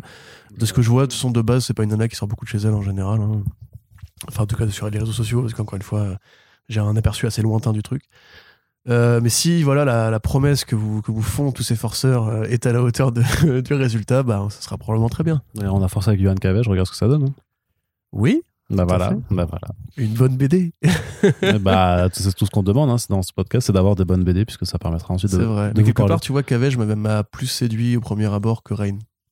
Non, mais au niveau graphique. hein, je Ah pense ouais, que- ouais. Après, bah, je pense qu'on a des influences, enfin, des, des, des goûts beaucoup plus communs qu'avec euh, Thorogood. Très bien. Corentin, on continue du côté de la VO toujours avec voilà bah, quelque chose pour lequel tu vas pouvoir dire du bien, hein, euh, avec Nick Pitara qui est de retour à la violence avec le titre Axe Wilder John. Euh, pour les amateurs de Geoff Darrow, décidément, on est dans une Quelle très année, très hein. belle année 2022. On dirait que tous les enfants sont arrivés pour célébrer le retour du patriarche. On, euh, on- voilà, on dit vraiment que c'est une belle année 2022 pour La ceux qui dessinée. aiment Jeff Darrow, voilà, ça, et la bande dessinée. Non, parce que ceux qui aiment Jeff Darrow sont sûrement de gauche aussi, donc euh, probablement pas une belle année pour eux non plus. Mais c'est pas grave, puisque Nick Pitara revient après avoir déserté le projet Léviathan. Rappelle-toi Léviathan avec. euh, Mm. Comment il s'appelait? Euh, Merde, bah, le mec qui a fait. euh, John. Chou, John Lehman, voilà. Effectivement, où c'était une bonne BD, un peu euh, kaiju parodique. D'ailleurs, il y avait des hommages à, à, à la, la, la, la, Big Guy and Rusty dans, euh, dans ce truc-là. Et puis, au bout de trois numéros ça, sur cinq, ça s'était arrêté. Sans raison, euh, sans forcément. Alors, j'ai pas beaucoup creusé s'il avait eu des problèmes de santé ou si c'était juste un conflit avec l'éditeur ou avec le scénariste. Mais donc, Pitara revient et il revient tout seul. Ce qui n'était pas le cas jusqu'à présent. Ça va être son premier projet à l'écriture. Donc, c'est effectivement l'un des grands collaborateurs de Jonathan Hickman, euh, qui l'a accompagné sur The Red Wing, sur Manhattan Project. Manhattan Projects effectivement, et aussi chez Marvel sur Shield Infinity. Et euh, j'en oublie un, je crois, Mojo World, il me semble. Il avait fait du Mojo World, ouais. Donc c'est effectivement un, un gars qui revendique très clairement l'inspiration Quietly et Darrow. Euh, sachant que Quietly lui-même revendique l'inspiration Darrow. Donc en fait, il y a une sorte de belle continuité. Comme l'artiste russe dont on vous parlait la dernière fois. Euh, russe, oui, c'est russe. Filai, euh, machin. Ouais, Celui Bakunin. qui fait Agent, euh, celui qui fait Agent World. Exactement. Euh, donc effectivement, ça fait un autre projet. Et Steve Cross qui revient avec euh, un, un projet chez Marvel, Hulk and the Thing, ou The Thing and Hulk, je ne sais plus. Euh, ça fait quand même euh, très plaisir euh, d'avoir euh, cette espèce d'école de dessin qui peu à peu réapparaît pour le meilleur, parce que on parlait des années 90, Geoff Darrow, c'était les années 90 aussi. Et quelque part, c'est un, un style qui a à l'époque enfanté très peu de, de descendants immédiats. Il a fallu attendre un petit peu que Juan Roserip commence à prendre ses marques chez Avatar et que Quietly bah, commence à trouver vraiment son, sa place dans l'industrie. Donc euh, moi ça me fait vraiment super plaisir. On a une pelletée de projets euh, ultra violents, euh, ultra débiles et tout. Là dans l'idée c'est une gamine qui depuis sa chambre, alors c'est une chambre où il y a aussi des flingues et des grenades, hein, parce que le style Jeff Darrow c'est pareil, c'est le côté on va mettre des flingues partout et, et des détails partout et charger tout, etc. Qui en fait écrit et dessine une bande dessinée euh, qui parle donc de John, qui est donc un axe wielder, donc un porteur de hache, qui a une énorme balafre au milieu de la gueule, mais là une balafre qui lui a arraché le nez et, euh, les lèvres aussi. On se demande comment il arrive, il arrive à respirer simplement euh, dans un monde de monstres de fantasy. A priori, le scénario va s'arrêter à ça, c'est-à-dire euh, c'est un mec avec une hache dans un monde de fantasy Et il bute des types. et il bute des types. Il n'y a, pas de dialogue, c'est juste la, la nana qui, la, la petite fille qui raconte justement comme un conte pour enfants. D'ailleurs, le, le décalage entre le texte et les images est assez rigolo quand tu te dis que c'est une gamine qui écrit ça. Pareil, le côté un peu outrancier à la Darrow, ultra violent, etc. Euh, moi, franchement, bah, c'est ma cam. hein. Ça arrive sur Zoop, la plateforme de financement, de financement participatif qui est spécialisée en bande dessinée aux États-Unis. Donc, ce sera en plus un crowdfunding, ro- roman graphique de 140 pages. Dans les euh, verbatim, tu vois qu'il y a Quietly et Darrow et Hickman qui ont dit c'est de la bombe bébé, bah oui. ça. Bah oui. Donc euh, vraiment, ouais, je suis content. Moi, si tu veux, une enfant qui écrit barbare euh, balafré qui décapite des types, euh, bah, si tu veux. Des types des, des hommes lézards, hein, enfin des. Il y a des hommes voilà, lézards. Il y a des hommes lézards, ouais. Puis il y a des énormes gerbes de sang. Voilà, c'est c'est ça qu'on veut. J'ai envie de dire. Et donc ouais, Pitara, qui est un mec un peu passé à côté de son succès, on va dire, parce que même si Manhattan Project c'est un peu un gros, c'est un gros projet en vérité. euh, il est pas aussi connu que euh, Dragota par exemple ou que d'autres collaborateurs très vedettes un peu de Hickman. Euh, c'est pas le même style, hein, Dragota, c'est beaucoup plus fin, c'est très particulier. Là, on est plus ouais, sur une école qui cherche euh, la rondeur, la violence, les détails dans le sang et tout. Donc voilà, j'étais content de, voir l'annonce popper et de revoir ce gars qui revient. Sachant que lui, c'est plus le côté un peu cartoonesque de l'héritage d'Arrow que euh, le plus réaliste et proportionné à la Quietly. hein. Ouais. Euh, Est-ce que tu pourrais me parler de la prochaine actualité, euh, The Exiled, donc, euh, qui est en- encore un nouveau projet euh, de comics avec Ouais. un acteur à sa tête? Oui, alors à sa tête, il faut le dire vite. Dis-le vite. À sa tête. Ouais. Ah, pas mal. Encore plus vite? Alors, c'est euh, The Exiled, c'est un nouveau projet de euh, d'album comics avec tête. Ah, mais tu- voilà. Mais Pas on, mal. on l'a dit vite, ça y est, Ouais. c'est bon. Donc oui, c'est Wesley Snipes, le mec qui jouait Blade, rappelez-vous, et qui est un personnage dans Tekken qui lui ressemble, euh, qui revient pour faire du comics. Bon. Euh, il s'est associé avec une boîte, un éditeur de Los Angeles. Là, je suis désolé, mais les noms vont pas tous me revenir parce que c'est vraiment des tout petits trucs. Et un éditeur qui fait quasiment que des projets en crowdfunding. Donc The Exile, c'est l'histoire d'un flic qui traque un serial killer qui utilise. Alors le serial killer en question utiliserait des artefacts venus d'un temps très lointain, un peu préhistorique. Et en le traquant, bah, il va réaliser que ce tueur-là serait lié à l'origine ou à un secret vis-à-vis de l'espèce humaine. Bon. Euh, c'est Wesley Snipes hein, au niveau du, du design, le personnage. Donc là, il n'y a aucun doute sur le fait que, évidemment, si une adaptation est prévue, Wesley Snipes jouera le personnage principal.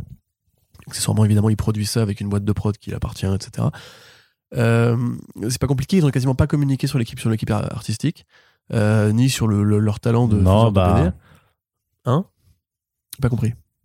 Non, non, bah, ce que je veux dire, c'est que, c'est que euh, il mise sur le nom. Oui, c'est ça. Voilà. D'ailleurs, ils misent sur le nom à tel point qu'ils disent pour les early, les early adopters, vous aurez. Alors, il n'a pas dit NFT, mais il a dit vous aurez des contenus euh, numériques. Et il a dit vous aurez une petite figurine de 12 cm de Wesley Snipes dans son costume de, de flic euh, du futur, là. Donc, bon, pareil, au niveau de l'intrigue, on ne dit même pas que c'est le futur. Tu, le devines à la couverture, mais on ne dit pas que c'est le futur. Euh, ça a l'air d'être un bordel son nom. En fait, ça a l'air vraiment pareil d'être une sorte de cash grab pour les fans de Wesley Snipes, qui lui d'ailleurs n'écrira pas la BD, ne dessinera pas la BD non plus. Donc, euh, alors lui, il dit qu'il est un grand fan de BD, que c'est comme ça qu'il a connu le mec qui lui a proposé le projet sur le tournage de Demolition Man. Là, pour le coup, vraiment, ça ne m'intéresse, mais alors pas du tout. C'est vraiment un truc, genre, c'est un, un goodies euh, pour Wesley Snipes et qui va essayer de capter le fric des fans de Wesley Snipes, quitte à le monter le plus haut possible, hein, évidemment.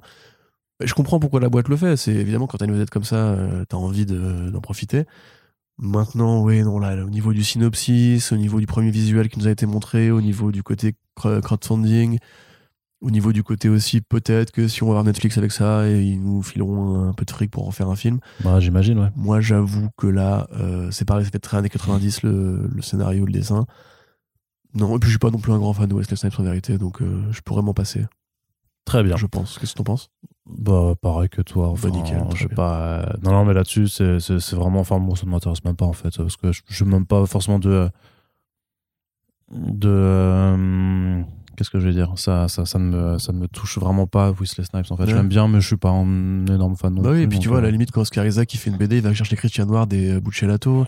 Quand Jamie Lee Curtis euh, fait une BD, elle va être allée prendre l'artiste indé, là, super bien, pour faire un truc bien horreur et tout. Donc, alors que là, enfin, il y a aucun effort de fait. C'est pareil. Et Keanu Reeves, c'était quand même euh, Matt Kint et, euh, et, et, et, et Berserker, c'était qui qui dessinait déjà? Ron Garney Voilà, tout simplement. Donc, c'est quand même, tu vois, des, des trucs plus ambitieux que, que ça, quoi. Ouais. Donc, euh, voilà. Peut-être que c'est juste une tendance et qu'ils essaient voilà, de grappiller par là, par là, Ouais, où, bah oui. là où ils peuvent. Ça hein. ressemble un peu aux BD que faisait le, le Wu-Tang à une époque. euh, parce que bon, c'est des vrais fans de comics, mais pareil, leurs BD, elles étaient un peu euh, nul à chier. Donc, euh, bah, bah, big up à Wesley, hein, de toute façon, ça a probablement marché. Il a tellement de fans, ce gars. Tant mieux pour lui. S'il y a des NFT, par contre, on n'est pas, on n'est pas content du tout. Non, Voilà, ouais, je le dis comme ça. Effectivement. Euh, on termine cette partie VO avec deux actualités du côté de DC Comics. Euh, une première très bonne nouvelle, c'est la réunion de deux monstres de la bande dessinée euh, avec Superman Space Age, une mini-série prestige de Mark Russell. Bisous Marc, je t'aime.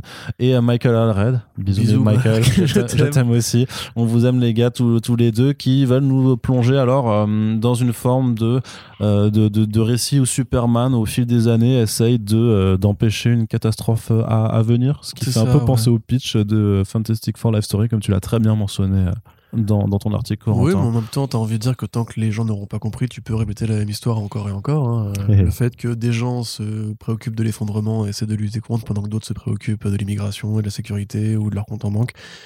Oh là là, je suis un vilain gauchiste, pardon, excusez-moi, j'ai été trop loin trop vite. Donc on, on la refait. Effectivement, Superman, euh, voilà, il va venir Crisis pour commencer a priori dans le premier numéro, puisqu'il y a Paria et il y a euh, le Anti-Monitor.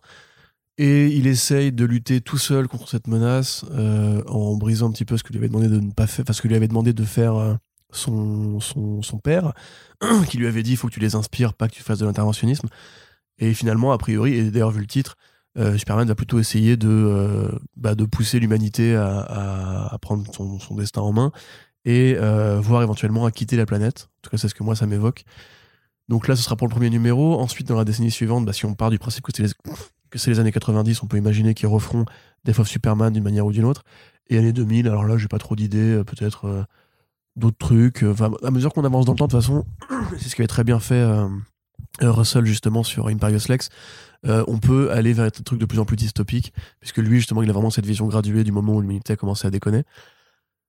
Donc déjà, bah, c'est super cool parce que c'est un très grand scénariste qui, a priori, ne fera pas que de la satire. Il fera un truc un peu, un peu sérieux, un peu noir. Euh, Michael Red, bon bah voilà, hein, qu'est-ce que vous dites euh, Ramenez-moi les zombies en France, s'il vous plaît. Ça va pas se vendre, mais je m'en ai rien à foutre, c'est trop beau. Allez, ramenez-moi les zombies en France. Ça va pas se vendre, Corentin, tu seras un mauvais éditeur, Corentin. Ta gueule. Euh, Le fait est, c'est que Michael Allred, c'est compliqué à vendre en France. il avait fait son travail sur Bowie, là, qui avait été édité en France et qui était Ouais. ultra bien. Et qui s'est Euh, ultra pas vendu. Ouais, mais je m'en ai rien à foutre, moi je l'ai. euh, en plus, non, je suis con, je suis con, j'ai le VO, je crois. le traître. Mais donc, ouais, très bon artiste, euh, qui d'ailleurs, euh, c'est assez rare de le voir maintenant travailler avec des scénaristes. Plus récemment, donc, il a fait euh, cette collaboration sur la vie de David Bowie. Il avait fait Bug chez DC, fait les aventures de Forager, qu'il avait écrit et dessiné. C'était vieux ça déjà. Oui, tout à fait. Il a fait Extrait Robot aussi chez Dark Horse, c'était vachement bien. Euh, c'est un mec très psychédélique. Bah, il revient quand même sur le X-Statix euh, avec Peter Milligan. Oui, c'est vrai. Ouais, mais ça, c'est pareil, c'est un peu par, par nostalgie. C'est-à-dire que lancer un nouveau projet avec un, j'allais dire un jeune scénariste, bon, un scénariste talentueux qui compte dans l'industrie. Il n'a pas euh. encore 10 ans d'activité, hein, c'était 2014 presque, donc il n'a pas encore 10 ans d'activité. C'est vrai.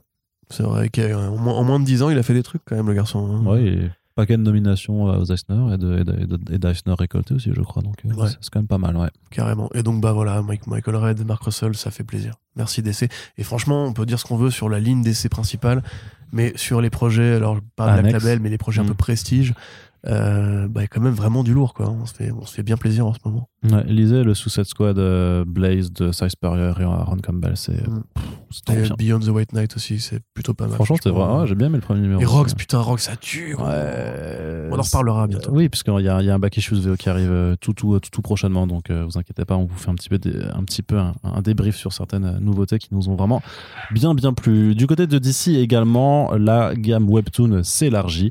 vous savez, ça fait déjà depuis l'été 2021 euh, qu'il y avait un accord qui avait été signé entre DC Comics, donc l'un des principaux éditeurs de euh, bande dessinée aux États-Unis, et Webtoon, qui est donc la plateforme de lecture de euh, BD en format numérique à scrolling vertical, qui appartient à Naver, un géant coréen.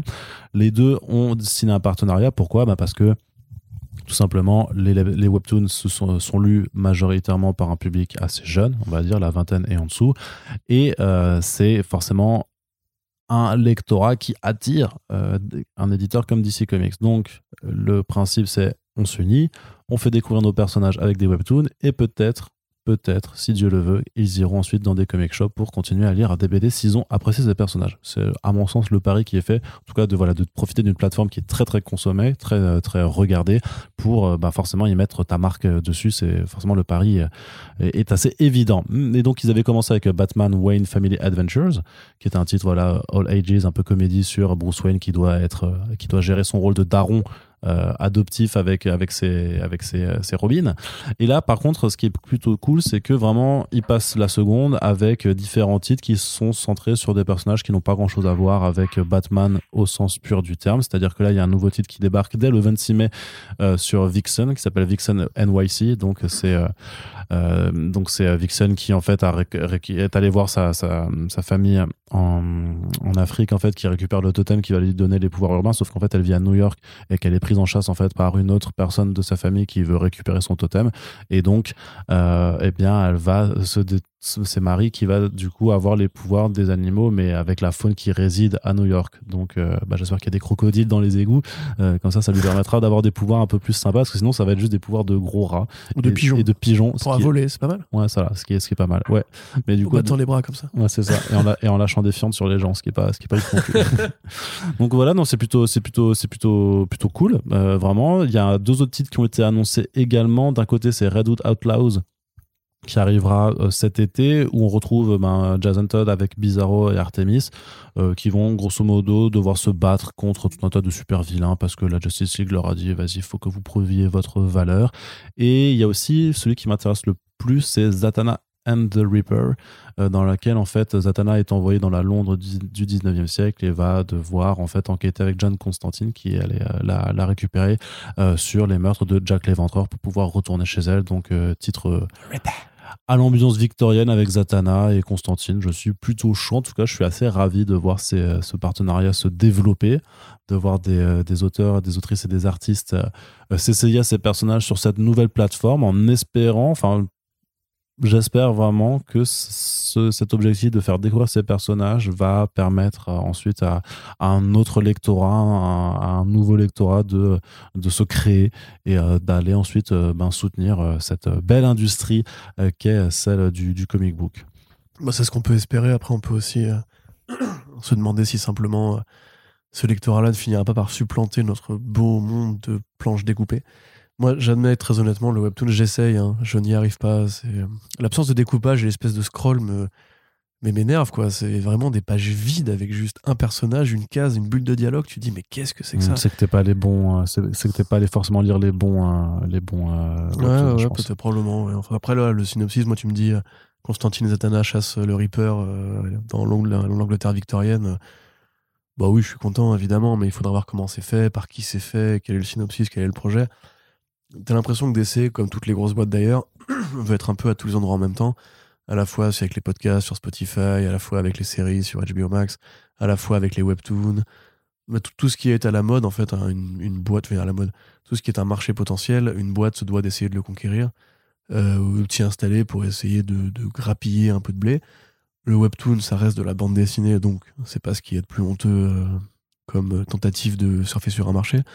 Mais j'ad- j'admets, moi en tout cas, mais recommandez-moi des bons webtoons, hein, je vais essayer de m'y mettre euh, éventuellement. Mais en tout cas, j'admets que moi, c'est vraiment pas la forme de BD qui m'intéresse. J'aime les pages avec des découpages, avec des, variations de rythme, des splash pages, des. Euh, alors, sûrement qu'il y a des gens qui sont fans de webtoon qui sont très insultés par ce que je dis en ce moment. hein. Mais de ce que j'ai vu pour l'instant, de ce que fait DC Comics, en tout cas, c'est pas euh, au niveau des grands standards du webtoon qu'on vende parfois. Donc voilà. Quelque part, ça fait un peu réponse aussi à Marvel qui a vachement intensifié l'offre numérique depuis peu. Oui, de ce que voilà, j'en vois, euh, c'est pas ça qui va entre guillemets me, me convaincre, mais tant mieux pour DC qui, euh, bah oui, qui doit aussi s'adresser à une, jeune- une jeune génération qui elle commence vraiment à considérer que c'est la norme de la BD euh, de passer par là et éventuellement effectivement en grandissant ils vont peut-être chercher ailleurs des trucs plus recherchés, plus développés, plus, plus, plus étoffés. Un petit peu comme l'offre Carrefour, je suis ni pour ni contre, mais si ça peut créer des lecteurs, bah on verra bien. Enfin, ça peut être cool quoi. Yes. C'est mon consensus, voilà, bien centriste. Très très consent, ouais, c'est ça, très, euh, très extrêmement modéré. Ouais. Pour le coup, ça c'est Euh, vraiment. je veux pas me, vex- me fâcher avec personne aujourd'hui. L'extrême modération. Bah ouais, non, mais euh, t'inquiète pas, on, ne se fâchera pas. Allez, Corentin, ce podcast dans la douceur et le calme euh, va se poursuivre avec une petite partie euh, dédiée aux adaptations. Alors, une toute petite partie télé, parce qu'on a que deux actualités, dont une qui va passer très, très, très, très vite. Parce que moi, je vais juste balancer un. Enfin, en fait, je vais dire un chef, mais en fait, non, parce que c'était prévu depuis le départ. Donc, euh, Lock and Key, saison 3, sera la dernière saison sur Netflix. Tant mieux, c'était nul. Ce n'est pas à refaire. Les comics sont vachement bien. Lisez les comics. Voilà, c'est tout ce que Ouais. j'ai à dire là-dessus. Bah, moi, j'ai rien à dire dessus. J'ai maté deux épisodes. Ouais. Donc, euh, j'en suis très content. Ouais, non, non. très je, je crois, je crois que ça fait même partie. Au final, je crois qu'on n'a même pas fait de podcast dessus. Au final, même. Je crois que même moi, j'ai même pas, euh, j'ai même pas. enfin, Ouais, donc c'est c'est-à-dire que c'est pire que Morbius, quoi. Attends, si, mais si j'en ai fait un ou pas, je me rappelle plus. Non, je, on l'a genre- pas fait. je me rappelle plus. hein. J'allais dire, est-ce que j'en ai, est-ce que j'ai, est-ce que j'ai réussi à choper euh, Splinter pour euh, pour faire un truc Non, c'était Sweet Tooth, je crois, tu confonds. Ouais, non, non, mais j'ai fait Sweet Tooth, j'ai Peter's Legacy et tout ça, mais peut-être que euh, Lock and Key c'était avant, avant qu'on fasse euh, First Print. Alors, encore. que tu m'expliques en quoi c'était mieux ou moins bien que Sweet Tooth, du coup. Ah, non, que c'est- la même merde, mais Il c'est la même qui t'a énervé et l'autre non, c'est ça Ah non, mais si, mais les deux m'ont énervé. C'est juste qu'à l'époque, j'avais pas encore le réflexe de faire des podcasts euh, sur les trucs nuls avec, avec Erim, c'est tout. Mais c'est juste pour ça. Merci à lui de se dévouer. hein, Ouais, Moi, je gagne beaucoup de temps dans ma vie grâce à lui. Ouais. Euh, mais non, non, bah oui, mais parce que c'est donc un titre où voilà une fratrie en fait débarque dans un manoir familial après que leur Non, père, mais tu vas pas tout que leur, que leur père se soit fait buter. Et- les BD, elles sont bien, voilà. C'est. non, et, et tombe sur des clés au pouvoir mystérieux, sauf que le comics de Joe Hill et Gabriel Rodriguez, c'est déjà c'est très horrifique, c'est très brutal par rapport à ce qui se passe euh, sur les protagonistes, c'est plutôt bien, ça c'est un style particulier, mais moi je trouve que c'est vachement bien dessiné, il y a plein de rapports à d'autres, euh, il y a des références à d'autres grands ponts de la bande dessinée comme Bill Watterson, ce genre ou Hergé, Euh, c'est euh, surtout un imaginaire qui est fourni, et la série a édulcoré ça, comme, mais comme Sweet Tooth en fait, ils ont fait le même process, c'est on prend un truc violent et on va dire on va en faire un truc tout public où là Ouais. l'horreur est remplacée par une sorte de, de fantaisie féerique. Tu connais Moon Knight qui est- Ouais, c'est ça. voilà. Enfin bref, donc, ne- donc très bien, très bien. Si c'était prévu en trois saisons, bah tant mieux. Les gens qui font leur taf seront contents, ils seront pas frustrés. Les gens qui aiment la BD, a priori, ont déjà arrêté de regarder depuis longtemps. Et donc, voilà. Mais ça a peut-être permis de faire valider les, les, les suites de Lock and Key en comics. Peut-être, peut-être, bah, et de peut-être. faire éditer en, en France ce qui manquait à éditer. Peut-être, vois, effectivement. quelque Faut- part, faut- merci Netflix. faut toujours trouver, faut toujours, non, mais pas merci Netflix, merci juste euh, les autres qui, qui en ont profité pour, pour se lancer dans quelque chose.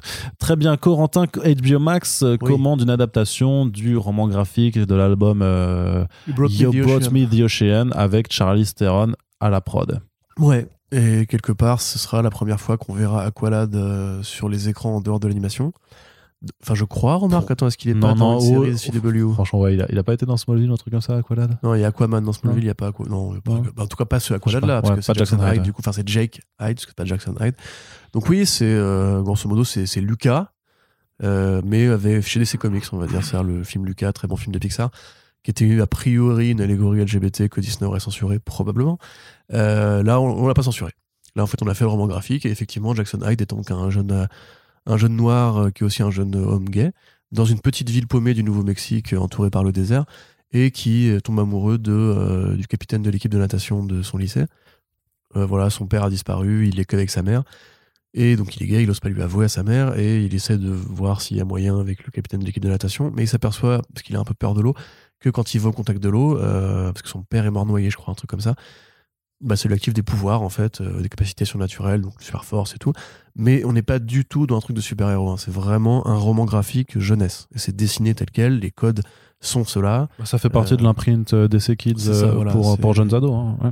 Oui, mais à la limite, t'avais des, des, des, des, des kids qui faisaient plus ou moins super-héros ou, ou plus ou moins euh, polar et tout. Genre le Batman où il est jeune, là, c'était plus du Batman que là, ce n'est du Aquaman. Là, c'est vraiment une, une, une romance euh, adolescente. hein. Littéralement, il n'y a pas de tricherie par rapport à ça, avec un élément surnaturel en plus. Où deux, voilà, deux jeunes hommes vont apprendre à se connaître à travers la métaphore de l'eau et du super-pouvoir. Et donc, qui sert évidemment de quête d'allégorie sur l'identité, les super-pouvoirs. Là, c'est une découverte qu'il avait au fond de lui, etc. Euh, bon, écoute, ça fait très CW sur le papier, parce que prendre des personnages et les tordre un peu euh, pour en faire justement des, figures qui défendent l'idéal, euh, enfin plutôt la représentation LGBT, c'est ce que fait Berlanti Prod depuis très longtemps, et avec souvent des jeunes, des jeunes héros. T'as parlé de Smallville, euh, la plupart des. On pourrait parler aussi du, projet Powerpuff Girls, tu vois. Par... Pardon, j'avais oublié, mais en fait, c'est vrai que ça vient de me revenir. Et donc voilà, ce côté jeune, LGBT, super pouvoir et tout. DC Comics sont plutôt Warner Bros Télévision sait faire, ou en tout cas ils le font depuis très longtemps. Euh, là, l'élément un peu nouveau, c'est que c'est Charlize Theron à la prod, donc elle, a un deal avec HBO Max pour produire différents projets. Faudra voir si elle veut s'investir dedans, jouer un rôle ou quoi, on n'en sait rien du tout. Je ne sais pas ce qu'elle vaut en tant que productrice personnellement. Je crois qu'elle avait, coproduit euh, Atomic Blonde déjà. Et qu'elle. Ah non, elle a aussi coproduit euh, Greg Rucka, The Old Guard. Parce qu'en fait, c'est toujours elle qui produit ses, projets à elle maintenant. Donc, je sais pas trop voilà, ce que ça vaut en série télé en tout cas. Mais honnêtement, moi, c'est pas le truc. C'est comme pareil pour les webtoons. C'est pas pour ça que je me suis intéressé aux super-héros à la base. Je suis content que ça puisse permettre de- d'exprimer de nouvelles idées. Il y a des romans graphiques de DC Kids qui sont vraiment excellents, comme Breaking Glass. Euh, le truc sur Nubia était pas mal dans mon souvenir aussi. Donc, très bien, voilà, c'est- bien que ça existe, c'est bien qu'effectivement on puisse, euh, pareil, prendre le super-héros, le, le personnage de super-héros qui sont généralement malléables, parce que c'est le principe, ils passent de main en main, pour en faire euh, une, voilà, une allégorie sur la découverte de l'identité, la romance et tout. Il n'y a pas de souci là-dessus. Moi, je suis très content que ça trouve son public. Maintenant, j'ai déjà assez de séries télé de super-héros avec euh, de la romance, avec des codes un peu adolescents, ou adolescents, ou young adult, hein, c'est le terme consacré. Hum, maintenant- bon, après, je sais pas, je- ça me dérange pas, ça, me, ça, m'en- ça, me- ça ne m'enjaille pas non plus.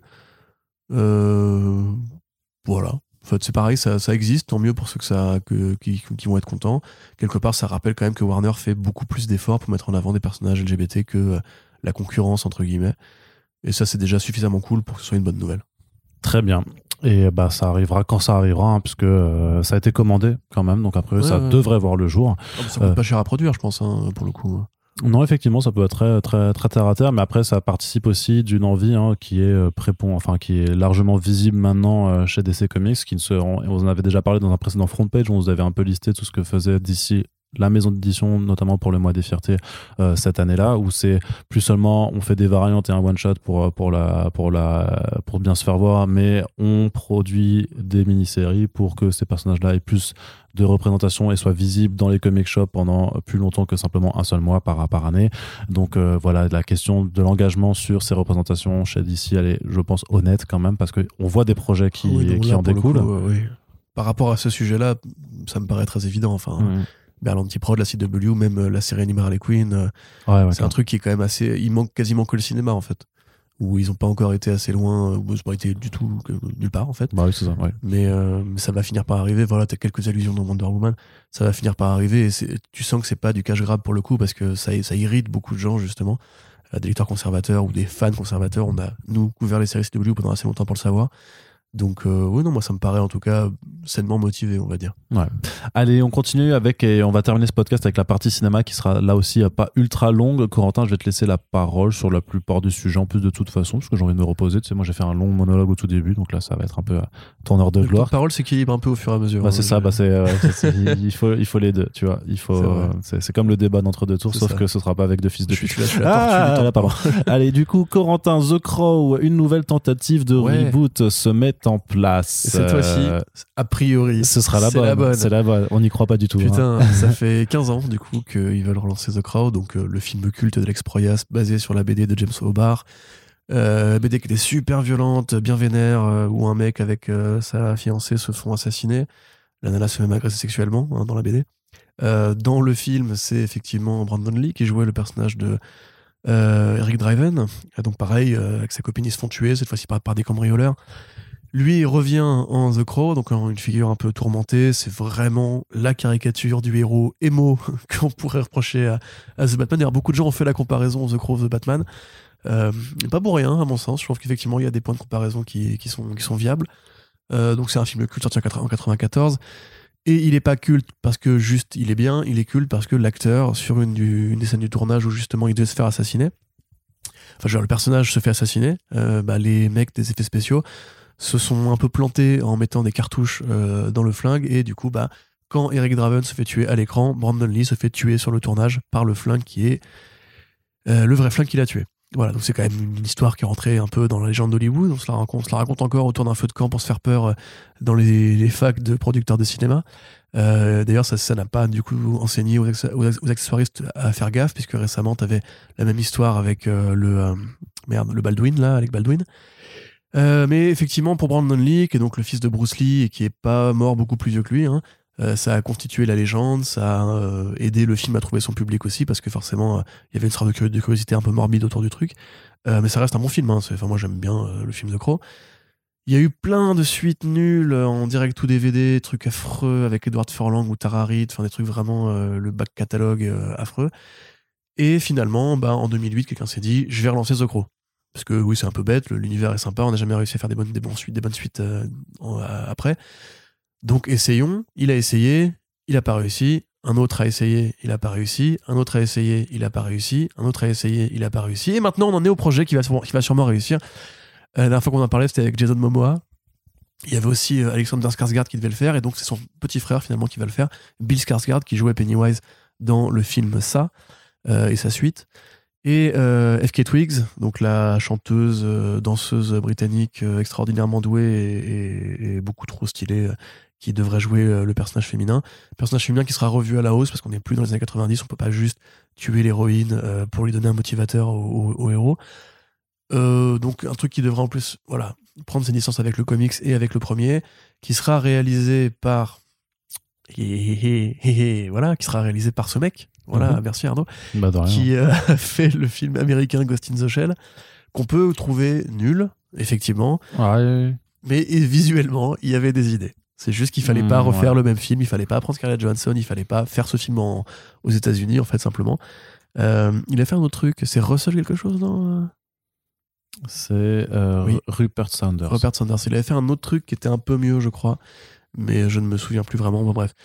Ça vous donne une idée, grosso modo, de qui finance ce film et de quelle ambition ils ont pour ça? Ils veulent faire un produit euh, budget moyen avec un réalisateur qui est prêt à dire oui aux commandes et qui va pas poser de graves problèmes.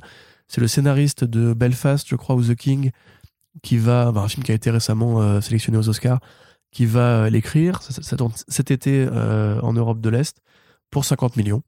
Donc un petit budget, comme, comme on aimerait justement que ça arrive plus souvent, parce que c'est souvent là que les idées euh, bah, se permettent de- d'aller un peu plus loin.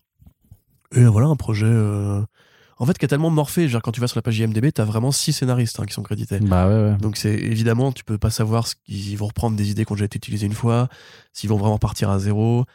Que, est-ce que eux-mêmes vont un peu serrer les dents sur le tournage en mode genre faites bien gaffe à ce que les, les perches de micro soient, soient bien accrochées et les flingues soient bien vides. Alors qu'aujourd'hui, là, on, voilà, on fait, on des déflagrations de flingues en, en CGI, hein, heureusement. Sauf pour Alec Baldwin. Donc euh, voilà. tout je- soon, ça, purée. Hein C'est pas gentil. Non, mais c'est vrai, c'est dramatique. Aujourd'hui, on a les moyens de faire des, des balles qui juste sont générées par. Enfin, enfin, les effets de feu qui sortent du flingue sont générés par effets spéciaux. Pourquoi les mecs, ils ont voulu. C'est c'est des risques inutiles, hein. vraiment. Il y, a- y a plein de gens qui sont morts sur le tournage de cinéma à cause d'accessoires qui étaient foireux. hein. donc, euh, bref, tout ça pour dire que, a priori, la malédiction de Brandon Lee, ça y est, il nous est. Son, son âme est apaisée, elle a décidé de rentrer chez elle. Euh, probablement parce qu'elle a vu Hitman 4, elle s'est dit, bon, c'est de la merde, je me casse. Euh, en plus, non, c'était pas de la merde, c'est juste un peu chiant. Euh, du coup, voilà, enfin, c'est cool, j'ai envie de dire. Après, j'avoue que, enfin, je, je- je m'attends quand même à ce qu'il y ait une, une connerie de dernière minute, tu vois. Parce que c'est tellement un projet maudit, quoi. C'est, c'est pire que Iman, hein. C'est même pire que Venom, parce que le tournage de Venom, il a jamais vraiment été lancé. Là, je me souviens quand on faisait les news sur le projet avec Momoa, vraiment, il nous disait, allez, on part en tournage la semaine prochaine, limite. Et la veille du tournage, c'était en mode, ah, le projet est, est- est est foutu, en fait. Donc, euh, voilà. Ouais. Tu t'en bats les couilles, toi, je vois. hein. J'ai pas vu ce croc. Ah, t'as pas vu The Crow? Non. T'as pas lu The Crow non plus? Non. Ah, il faut que tu le mates, c'est sympa. Enfin, c'est sympa, c'est années 90 à fond. Hein, Ouais, ouais, j'imagine bien, mais voilà, ça fait partie de mes, mes nombreuses lacunes. Ok. Mais Je par comprends. contre, euh, te juge pas. ce qui n'est pas dans tes lacunes, c'est de nous dire euh, que le projet Mercy Sparks avance petit à petit avec un nouveau Une nouvelle et une scénariste. nouvelle scénariste. même. Ouais, ouais, alors une euh, femme, une jeune femme qui a fait qu'un seul projet, qui était un truc sur des influenceurs euh, en confinement, je ne sais plus quoi, enfin un truc bon. Mmh. Euh, donc voilà, euh, Merci Sparks effectivement qui est euh, a priori chez- euh, en développement chez la MGM. C'est l'histoire d'une petite, euh, enfin une démone qui est embauchée par le paradis pour aller traquer des anges déchus. euh. C'est aussi très Sur Terre. 90s, non ça Ah bah ce concept-là, de toute façon, c'est la série Le Damné, c'est Archangel 8 récemment aussi chez Aftershock, Non, Iowa. Iowa. Chez Iowa pardon, un truc que t'as vu 18 000 fois, le coup de les anges déchus sont sur Terre, il faut envoyer euh, un ange ou un démon pour les, pour les massacrer. T'as même du Ghost Rider avec ça, t'as du Spawn avec ça. C'est vraiment le bas niveau, c'est ange et démon, voilà, enfin, c'est le bas niveau de l'imaginaire américain des, des chrétiens euh, affreux, quoi. Mais c'est plutôt léger et c'est plutôt cool et c'est plutôt barré. Donc pourquoi pas, moi j'avoue, je suis pas un grand fan de, des BD Mercy Sparks. J'ai du mal aussi à voir ce projet décoller, ça fait trois ans qu'on en parle. Ouais. C'est un peu comme Red Sonia, tu vois. Tu sens qu'il y a quelqu'un qui a envie de le faire, mais il est un peu tout seul dans son coin à pousser un peu le projet. doit y avoir- il doit y avoir beaucoup de discussions de producteurs qui n'arrivent pas à s'entendre euh, et ça, ouais, ça doit tout faire ralentir. Bah après, voilà, c'est pareil, tu peux facilement faire un film Netflix que tu vendrais. euh, C'est horrible comment Netflix est vraiment devenu pareil, une sorte de, de, de boutique de DVD, de série B affreuse autour. On imagine que tous les projets un peu risqués, ils vont finir là-bas, en fait. Ce qui est un peu le cas, en vérité. Euh, oui, voilà, enfin, moi, j'y crois pas une seconde, en fait, à ce truc. Voilà, je, le dis comme ça, j'y crois pas une seconde. Je préférerais que Red Sonja se fasse, à la limite. Euh, mais là, oui, c'est un peu chaque année, on a un projet dont on parle, dont on parle et qui va jamais le jour. Bah voilà, The Crow va se faire, donc il en fallait un nouveau. Euh, la nature a horreur du vide et compagnie. Voilà, tant mieux pour l'auteur qui a sûrement touché un chèque, il t'en touchera un nouveau quand on lui rendra les droits. Euh, voilà, c'est tout. J'ai Pas de... J'ai rien, j'ai vraiment rien à dire. Ouais, non, mais je sais, je sais, mais c'est- juste bien de rappeler que ces projets existent parce que s'il y a des personnes qui, euh, qui, nous, euh, qui nous écoutent en chemin, enfin qui viennent de découvrir le podcast et qui connaissent pas encore le projet, et bien voilà, c'est des choses dont on parle parfois très ponctuellement, on en reparle une fois par an. Ouais. Juste pour dire, ah bah, il s'est passé Ah, ça. il est pas mort. Ouais, c'est ça, c'est ça. Ah tiens, mais en fait, ça existe encore. C'est comme encore, lui moi, ce qui m'a trop fait marrer, et on va en reparler juste après, mais c'est dans le papier sur, sur les dernières déboires d'Ezra Miller, il y avait quand même un Variety qui plaçait quelque chose sur le fait que le film Deadshot existait encore, euh, même s'il n'avançait pas parce que. euh, Pardon. Ouais, ouais. Parce que Will Smith, en fait, en fait, il, il avançait pas parce que Will Smith demandait genre 20 millions de dollars en fait pour, pour jouer dedans. Et du coup, ben, Warner avait clairement pas envie de mettre 20 millions de dollars euh, là- là-dessus. et, et ils essayaient de placer du genre, de se faire un lien à l'actualité avec la fameuse claque en disant maintenant c'est sûr que c'est mort à, à cause de ça. Alors que. Et là, tu fais oui, mais attendez, votre film Deadshot, on avait compris depuis Bah oui. 2016 en fait qu'il ne se ferait pas. tu vois, enfin, enfin bref, mais c'est marrant de savoir que parfois il y a des projets, tu sais, on va nous reparler du Nightwing d'Adam McKay euh, d'Adam- un jour, et puis euh, voilà. Enfin, euh, de Chris McKay, Chris pardon. Ouais. De, de Chris Ouais, McKay. il, il avait dit il y a 5 ans, il faudra être patient. Ouais, c'est ça. Oui, alors que, on a euh, été patient. ouais, gros. Tu pourrais- on est pourrais toujours nous patient. Non, on euh, est toujours patient. Je veux dire, tu pourras toujours nous dire, ouais, ça existe toujours, frère. Ouais, non, ok, mais ça fais marche. The Lego frère. Batman 2 et, et tais-toi. Ouais, c'est ça. Ah non, il, non, a fait un Reborn avec Mark Millar, je crois. Oui, Ouais. parce que The Lego Batman 2 ne, ne se fera pas. Ouais, parce que la, la vie est injuste. Terriblement. Et euh, les pontes de Warner Media qui, qui font hop, hop, hop, hop, hop, dégager les petits euh, avec la fusion Discovery, c'était tout à fait prévisible. hein. Jason Killar et Anne Saranoff qui sont poussés vers la sortie gentiment avec euh, Bah oui. la validation de cette, de cette fusion de, de nouvelles entités. C'est quoi C'est trois ans après avoir acheté Warner, AT&T s'en débarrasse et refourgue le bébé à Discovery. Avec euh, l'idée de, euh, ben pour Warner, d'être dans un immense pôle de, de, de production de contenu plutôt que d'être euh, forcément dans un truc de télécommunication, euh, puisque Discovery, c'est voilà un ensemble de un groupe qui fait aussi voilà des programmes originaux, Ouais, de la télévision. C'est un gros groupe de té- télévision. télévision et de streaming. hein. Ah, bah maintenant, des streaming, effectivement. Donc, même Killard, c'était que deux ans, hein, parce qu'au départ, c'était John Oui, qui avait Mm. supervisé la, la transition, comme ils appelaient ça, c'est-à-dire foutre plein de gens à la porte et dire maintenant, c'est nous qui commandent. Et ben maintenant, Discovery fait pareil, ils, font, ils virent plein de gens et ils disent nous qui- c'est nous qui commandent. Donc, c'est rigolo. c'est Je suis pas très, j'ai pas trop de, de compassion. Ah non, moi non plus. Bah non, mais pour ce, ce genre-là, non. Parce qu'en plus, je- enfin, John Killer, c'est quand même le mec qui a, qui a dit euh, par rapport à HBO Max que le Covid était bon pour les audiences. Ouais. Parce que ça avait aidé justement à persuader tout le monde en fait qu'il fallait mettre tous les films importants de Warner Bros l'année dernière sur HBO Max, quitte à envoyer des tonnes de projets au casse-pipe et à ce que en fait la plupart de ces films-là ne rapportent pas un centime. Euh, D'ailleurs, Wonder Woman 84 avait, un, peu été le, laboratoire de ce truc-là. Euh, donc voilà, un mec qui a vraiment décidé froidement de dire le cinéma c'est fini maintenant, c'est le streaming et, et je t'emmerde. Euh, et limite, voilà, piratez-le si vous voulez, moi je m'en fous tant que j'ai 80 millions d'abonnés. Ouais, quelque part, il a rempli sa mission. hein. Si le but c'était de, de orienter Warner Bros vers le streaming, ça c'est fait, j'ai envie de dire. Anne Sarnoff, de son côté, c'était vraiment, voilà, c'est. C'est compliqué de savoir ce qu'elle faisait en fait, parce qu'elle avait, elle avait un mandat de présidente, oui, mais en vérité, euh, c'est quoi ce que tu retiens? C'est quoi les grands projets d'Anne Sarnoff? Tu vois, quand Sujihara en 2013, il te montre euh, la grande frise chronologique du DCU, tu dis, ok, d'accord, on va quelque part. Quand, euh, merde, le gars qui a viré James Gunn et qui était présent chez Warner avant, voilà, qui était chez Disney récemment qui est parti, Alan Horn. Quand pareil, quand lui était chez Disney ou chez Warner Bros, tu voyais une direction. Là, clairement, c'était Killar et Sankey qui dirigeaient la boîte. Anne Sarnoff, elle serrait des pinces et, et elle répondait à des interviews, quoi. Bon, c'est un peu difficile de maintenant comprendre qui fait quoi, tellement la boîte, elle a de, de col blanc qui ont des seniors vice-présidentes, vice-présidentes, euh, chairman, executive chairman et compagnie.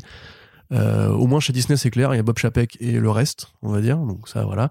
On verra. En fait, ce qui se dit maintenant, c'est que le gars qui dirige Discovery, comme c'est eux qui rachètent, forcément, c'est eux qui décident, euh, c'est lui qui va vraiment mettre les mains dans le cambouis et être le président actif des, des pôles Warner.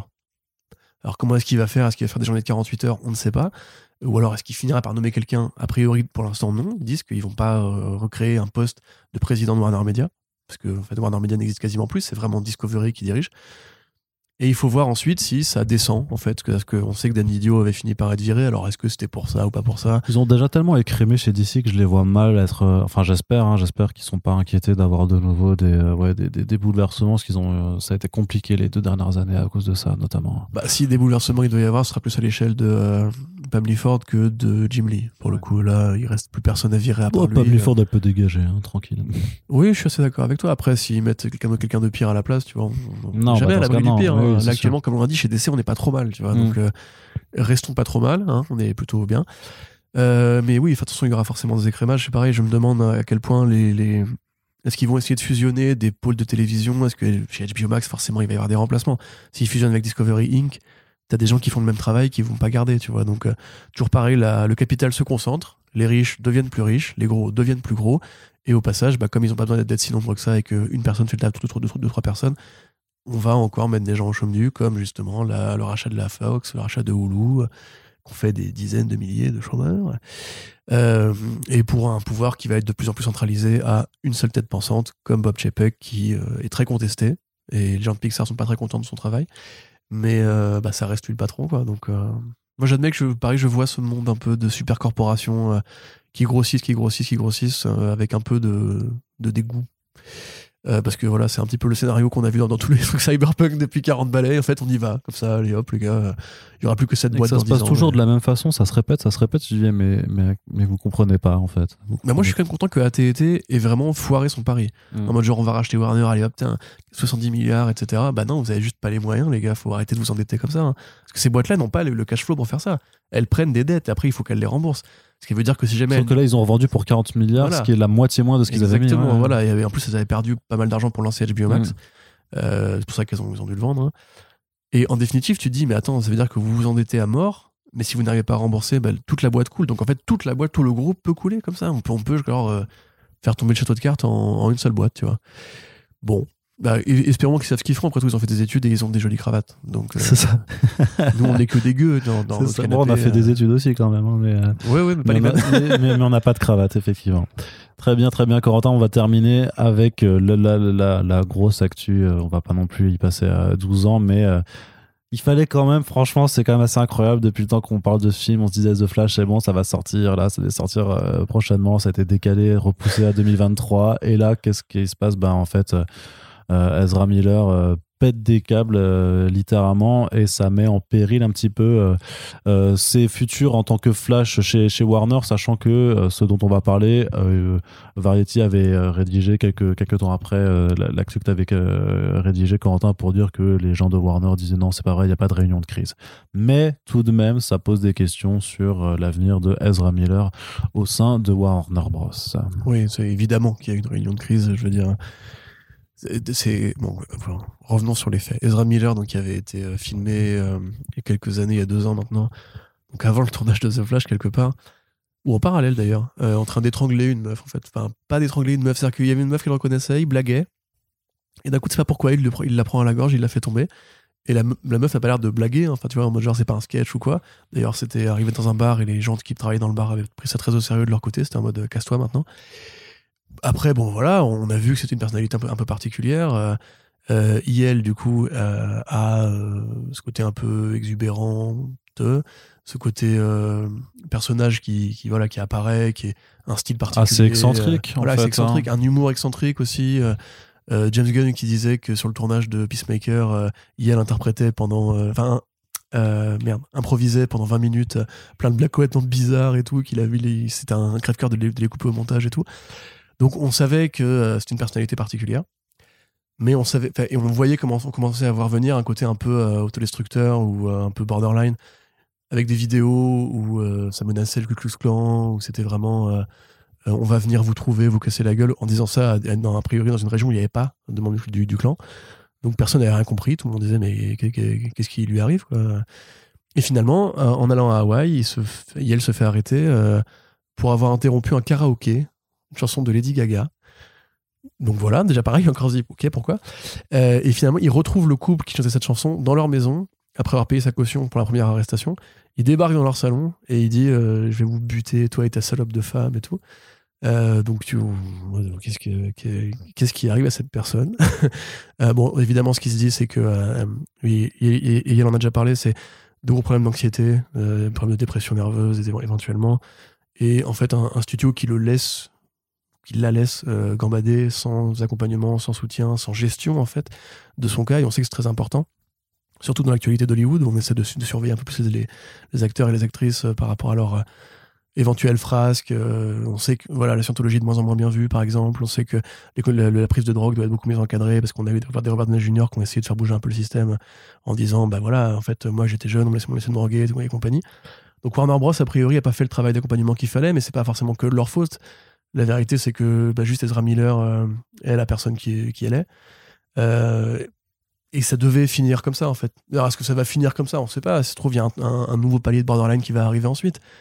On a tous vu les signes, tu vois. On a tous vu la vidéo, on a tous vu le truc sur, par rapport au Ku Klux Klan.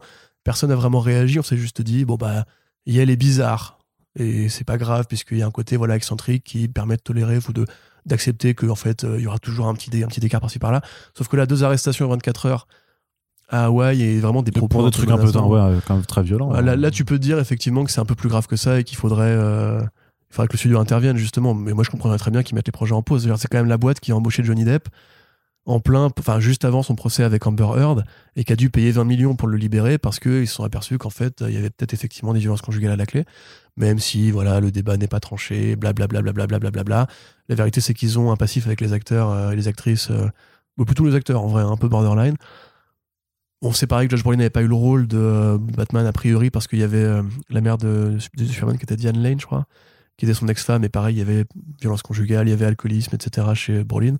Donc euh, ils, ils essayent de faire un peu gaffe, tu vois, tu peux comprendre. Bah, ils font, euh, faire attention à leur image, hein, tout simplement. Ouais, ouais, bien sûr. Comme n'importe quelle grande marque. Et du coup, effectivement, moi, ça me paraît surtout, enfin, confirmer que ce Flash, c'est le nouveau The Crow, quoi. C'est, c'est ce film. Mais il doit sortir euh, quand même, et le film est fini là. Ça fait, ça fait 10 ans qu'on en parle. euh, Il finit alors, chez ça fait, FX, ça fait mais- 9 ans qu'on en parle. T'as eu 5 réals. C'est 10 milliards de scénaristes, c'est devenu une légende de Hollywood et tout. Et pile quand il va sortir, ils le repoussent alors qu'ils en ont besoin pour amorcer le nouveau Batman qui sera dans Batgirl, qui du coup mathématiquement va être repoussé aussi. Ah bah oui, oui, bah oui. Voilà. Et à ce moment-là, il y a cette polémique, enfin le comportement de l'actrice qui, qui sort. T'as envie de te dire, waouh, ah ouais, ouais, ouais, quand même là, c'est on est sur un niveau de ils, ont énervé, ils, ont, ils, ont, énervé un dieu vaudou ou je sais pas quoi. Ils ont, ils ont fait tourner le film sur un cimetière indien. Moi, je pense, je euh, pense, tu sais que c'est la maladie. Alan Moore paye. fait, payer finalement, tu vois. Il a fait une incantation et elle finit par payer. Peut-être, ouais, peut-être. quelque part, le, Justice League de Joss Whedon, c'était déjà l'incantation ouais. Warner Bros. Hein. Ouais, je vous avais dit de pas faire le film Watchmen, mais il était sympa, là, arrête, calme-toi. Bref, donc euh, voilà. je sais pas ce que t'en penses toi, mais moi de mon point de vue, vraiment. Bah c'est là, tu sais, c'est la goutte d'eau qui fait toujours pas déborder le vase, mais qui tu fais putain, mais il y a un moment le vase il va se casser la gueule en fait encore plus, je sais pas, tu vois, mais dinguerie en fait. C'est enfin t'as as, l'impression que ce, ce, projet est littéralement maudit. Hein. Mais surtout que Miller est aussi dans Fantastic Beasts si jamais ils doivent aussi recaster son personnage après avoir déjà recasté. Attends, celui qui vient de sortir là, enfin celui qui sort le 13 avril. Ouais, ouais, ouais. Bah non, c'est bon, c'est fini, le film il est dans sort. Les non, mais ils vont continuer à en faire. Euh, t'inquiète pas que ça marche, marche de ouf. Hein. C'est l'une de leurs plus grosses franchises, euh, inexplicablement. Bah attends de voir si ça marche le troisième quand même. Attends ouais, de voir. Ouais, ouais. Apparemment, il est vraiment encore pire que celui d'avant, qui était déjà encore pire que celui d'avant. Donc, euh, bon, on verra bien. Mais, mais c'est un, un, un, une acteur, actrice qui comptait vachement pour Warner. Oui, oui, tu vois, oui, oui, clairement, clairement, ils, ils, avaient des billes euh, sur, euh, sur, sur, sur, sur, Ezra, mais euh, ouais, à, voir s'il y aura des, des soucis par la suite. Surtout que c'est lui qui reboot, enfin lui ou elle qui reboot l'univers. Mm. ils en auront besoin après, quoi. Enfin, ouais, hein, ça le temps. Ouais. Très bizarre. Bah voilà, c'est là-dessus qu'on va conclure ce podcast. On espère, comme toujours, que ça vous a plu. N'hésitez pas à réagir aux différents sujets évoqués dans l'émission, que ce soit sur les réseaux sociaux ou dans l'espace commentaire de notre site. On vous rappelle aussi que pour faire vivre ce podcast, il faut le partager au plus grand nombre, que ce soit sur vos réseaux, partout ailleurs. Discutez aussi, vous, je sais pas si vous parlez, rencontrez des gens qui aiment bien un peu la pop culture, les comics, leur dites Ah, bah, en fait, j'ai écouté ce podcast, c'est pas mal, regarde, c'est sur Spotify, là, regarde, c'est pas mal. Euh, ça s'appelle First Print. Euh, ces deux gars, ils discutent, c'est rigolo, c'est informatif. En plus, il y a un saxophone, c'est vachement chouette. Donc voilà, vous pouvez faire le. il y a un saxophone, je vais direct. Vous pouvez faire le travail de bouche à oreille de cette façon. Et puis, on vous rappelle qu'on a aussi une petite page euh, Tipeee qui, qui est ouverte si vous voulez nous apporter une contribution financière afin de pérenniser le podcast sur le long terme terme pour que vous puissiez écouter First Print encore dans 50 ans quand on euh, votera à l'extrême droite. ça s'appellera Première Impression d'ici là et on parlera que de franco-belge. C'est ça. Allez, très bonne journée à vous. Merci de nous avoir écoutés et on vous dit à bientôt pour le prochain podcast. Salut Salut